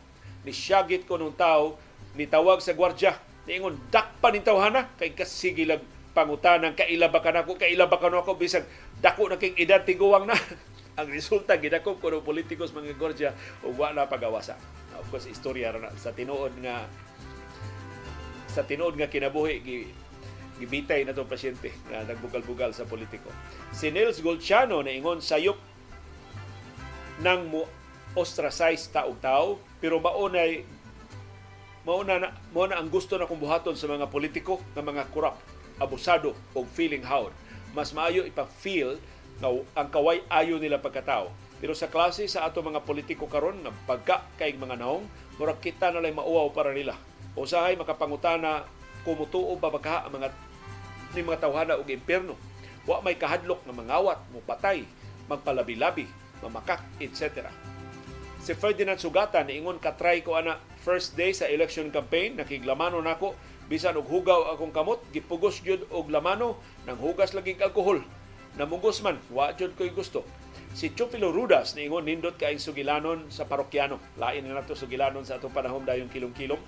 Sama sa pagmahay sa pari nga bisan unsa kadautan sa tao dili jud ay angay nga hukman ang tao. Bisan unsa kadautan sa binuhatan kay na may mga tao nga daghan sa ilang tan-aw dautan dautan na gyud forever mao nga hapit kada adlaw nilang balik-balikon sa pagsaway without knowing maningkamot nga mabag-o kanang tawhana. Si Francisco Pilago Jr. mahitungod sa nisalain natong panahon dayong kilong-kilo mahitungod sa atong balay o among balay. Kining among payag puno sa handumanan. Kay ako mismo ang naglatid, nagkaut sa yuta para lubngan sa konkrito nga mga haligi o mapabarog ni nako nga inabagan sa akong mahal nga asawa kay siya gyud ang nahimong pahinante kung magbuhos na gani mi sa kolumna, masahan nako og da, daan og semento, dayon siya ang mo pala sa minasa og isud sa balde, dayon pasa diri nako nga naa sa ibabaw. Ingon ini kadako among pag-antos og sakripisyo aron matukod ang among kaugalingong yano nga balay. Kanindot ining imong sugilanon, Mr. Pilago. Usa na to ka viewer katong niingon nato nga sayop ng votation nga word siya i-type ang po nga votation sa Merriam-Webster Cambridge, Oxford, Britannica ug uban pa nga mga online dictionaries wa na sa ilang listahan ang pong ang po nga votation. Nadawat na siguro nato mga Pilipino ang po nga votasyon pero ang tinuod why word nga votation in English. Never ka makadungog sa word nga votation nga isulti sa mga anchor sa CNN, sa BBC ug ubang English channels Usa ka higala nako nga nigraduar sa political science, manya cum laude, ug sakop sa debating team sa USC, ang unang nisulti nako nga why word nga votation. Ug tinuod gyud ay usa ni sa ilang likayan nga di sila masayo paggamit sa ilang debate kay mahimo silang katawanan. Uh, kining atong user para lang sa edukasyon sir ha para lang sa tanan nakasabot ko sa imong objection nga dili ka komportable sa word nga votation kay ako mismo na, na mga words nga di ko ganahan For example, ako man gisulti din, di ko ganahan ang word nga pinaka. Kay doon naman tay labing. So ang pinakagwapa, labing gwapa. Pinakabuutan, labing buutan. Mas binisaya pa tanaw, mas nindot, nindot palitukon. Pero di jud ko mo object og pinaka, bisag klaro kay nang tinagalog, kay ang pung lagi kinang mo adapt. Di mo mabutan ang mga tao sa ilang isulti. Yes, mo himo kag alternatibo pero di mo sila diktahan o sa ilang isulti. So nang ako di ko mo object sa mga tao mo gamit og pinaka. Pero di ko ganahan pinaka. Paglagot ko maminaw anang pinaka. So nakasabot ko nimo nga di gyud sa kaganahan og word nga votation. Pero para lang academic discussion. Akong gisusi Oxford English Dictionary, OED. Usa sa labing batugang disyonaryo sa tibok kalibutan. Dunay votation. Ang definition sa votation sa Oxford English Dictionary, OED, votation is the act of voting So gisubay sa Oxford English Dictionary, diin mo ni magsugod ang paggamit sa votation as a word. Gigamit ni adto pang 1700s. Karaana na. Matod sa OED, ang earliest evidence for votation is from 1772. Gikan ni sa gobyerno sa Sweden. So ang gobyerno sa Sweden mo ni gamit unang ni gamit ining word nga votation. O karon gikopya na sa ubang kanasuran sa kalibutan just in case magduda sa ta sa Oxford English Dictionary, this is the principal historical dictionary of the English language published by Oxford University Press.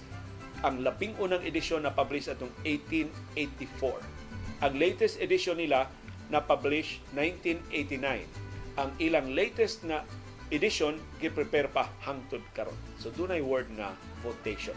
Pero makasabot ko kung di ka di ka komportable sa votasyon, sagdi lang akong bansay-bansayon akong kaugayon mangita ta og lain nga pong nga dili ta makalitok na og votasyon.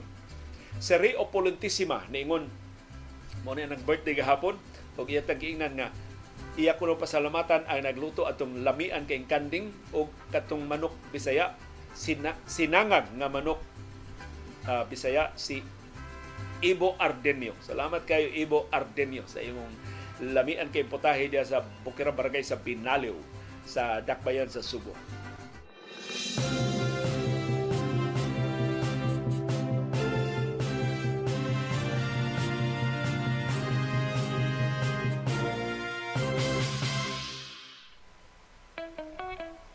Dunay daghang batang sa kasayuran, dunay kasayuran pinadaylang, dali ra kayong mahibawan. Dunay sa kasayuran gitaguan, gilumluman, ang ayang kuykuyon sa katawan. Kasayuran kinuykuyan. Nag-ilog na ang mga bilyonaryo na pulos ra sa nasudnong liderato. Ining nitumaw nga labing bag-ong negosyo ang dako kayong kontrato sa water right sa nasudnong gobyerno. Pinilyon ka pesos ang balor ining bag-o nga negosyo. O sila pulos ni gamit sa ilang kasuod sa nasudnong kagamhanan aron mo'y maka-corner ining kontrata nga ila karong gikagubdan. Naguna sa listahan sa mga bilyonaryo nga gusto nga ining water rights sa nasudnong gobyerno, sila maoy makauna sa pagnegosyo si Manuel Villar murag dako og bentaha ini maong transaksyon. Kaya iyang prime water nakabuylo na sa ilang operasyon. Nagsige na siya sunggal sa Department of Environment and Natural Resources o sa ubang mga organisasyon aron nga maiya ang labing daghang kontrata nga sabot sa administrasyon laing interesado ining negosyoha si Enrique Rason di san magpapiri sa water business niya. Karon siya na nagkontrolar sa katunga sa negosyos tubig diya sa Metro Manila. Dako kayo iyang, iyang nasipong uh, ginansya kay mao nang negosyoha iyang na kuha gikan sa naguna nga mga naguna sa industriya. So karon si Enrique Rason nagtuo na ining negosyo sa tubig nga iyang bagong gisudlan o gusto niya nga ang iyang negosyo sa tubig mapunan o kining water rights nga gitanyag karon sa nasudnong kagamhanan gusto niyang bubuan sab sa iyang puhunan. Ikatulong bilyonaryo nga sa negosyo sa tubig gusto sab nga mo enter the dragon si Lucio Tan. Ang iyangan nakaila na tiali ang kasagaran sa mga Pilipinon si Lucio Tan di sad papiri sa iyang mga patigayon. Gusto niya nga ang negosyo sa tubig iya sang palambuon kay usas mga dako kay ginansya nga nakitaan sa ilang organisasyon. Ang ikatulong bilyonaryo nga labihan ka interesado sa mga kontrata sa water rights sa nasudnong gobyerno ug murag nakapabor kay suod kayo sa pango si Saboy Abuitis ang chairman sa advisory committee sa presidente uban sa mga bilyonaryo si Sabin Abuitis sigig hunghong ni Presidente Marcos sa mga biyahe nga ilang pasiugdahan. Ug usa siyang ihunghong kining ilang interes sa water rights sa nasudnong kagamhanan ang mga abuitis gusto siyang mo-appeal sa ang negosyo tubig ilan na sang apilan.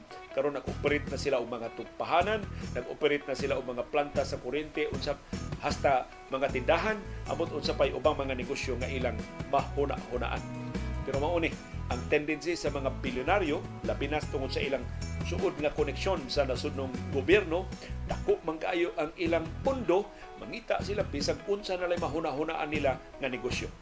Unya puno sa dako. Kay nilang puhunan ang ilang koneksyon sa nagalilain nga mga ahensya sa kagamhanan sa mga loan sa bangko dili sila mabalibaran. Kay tumo silang kasuod sa mga nagtungkaw karon sa katungdanan. Matod sa Department of Environment and Natural Resources sa latest nila nga plano sa pag-privatize ini mga water rights sa nasudnong gobyerno, binilyon ka pesos ang makuha nga pundo. Hinaot dili mo suffer ang interes sa publiko. kay kung ang mga negosyante na magkontrolar sa water rights sa nasud ng gobyerno paginansya ra bagina ang nag-una nilang motibo. Ikaduha na lang ang pagserbisyo sa publiko. Hinaot atong panginahanglan sa tubig sumaabot nga katuigan dili mabulilyaso bisog pagtugkad sa mga implikasyon sa labing mahinungdanon nga mga panghitabo sa atong palibot. Aron kitang tanan, makaangkon sa kay gaynon pag umol sa labing gawaston, labing makiangayon ug labing lig-on nga baruganan. Maugad to ang among baruganan. Unsay imong baruganan? Nagkasalamat sa imong pakiguban.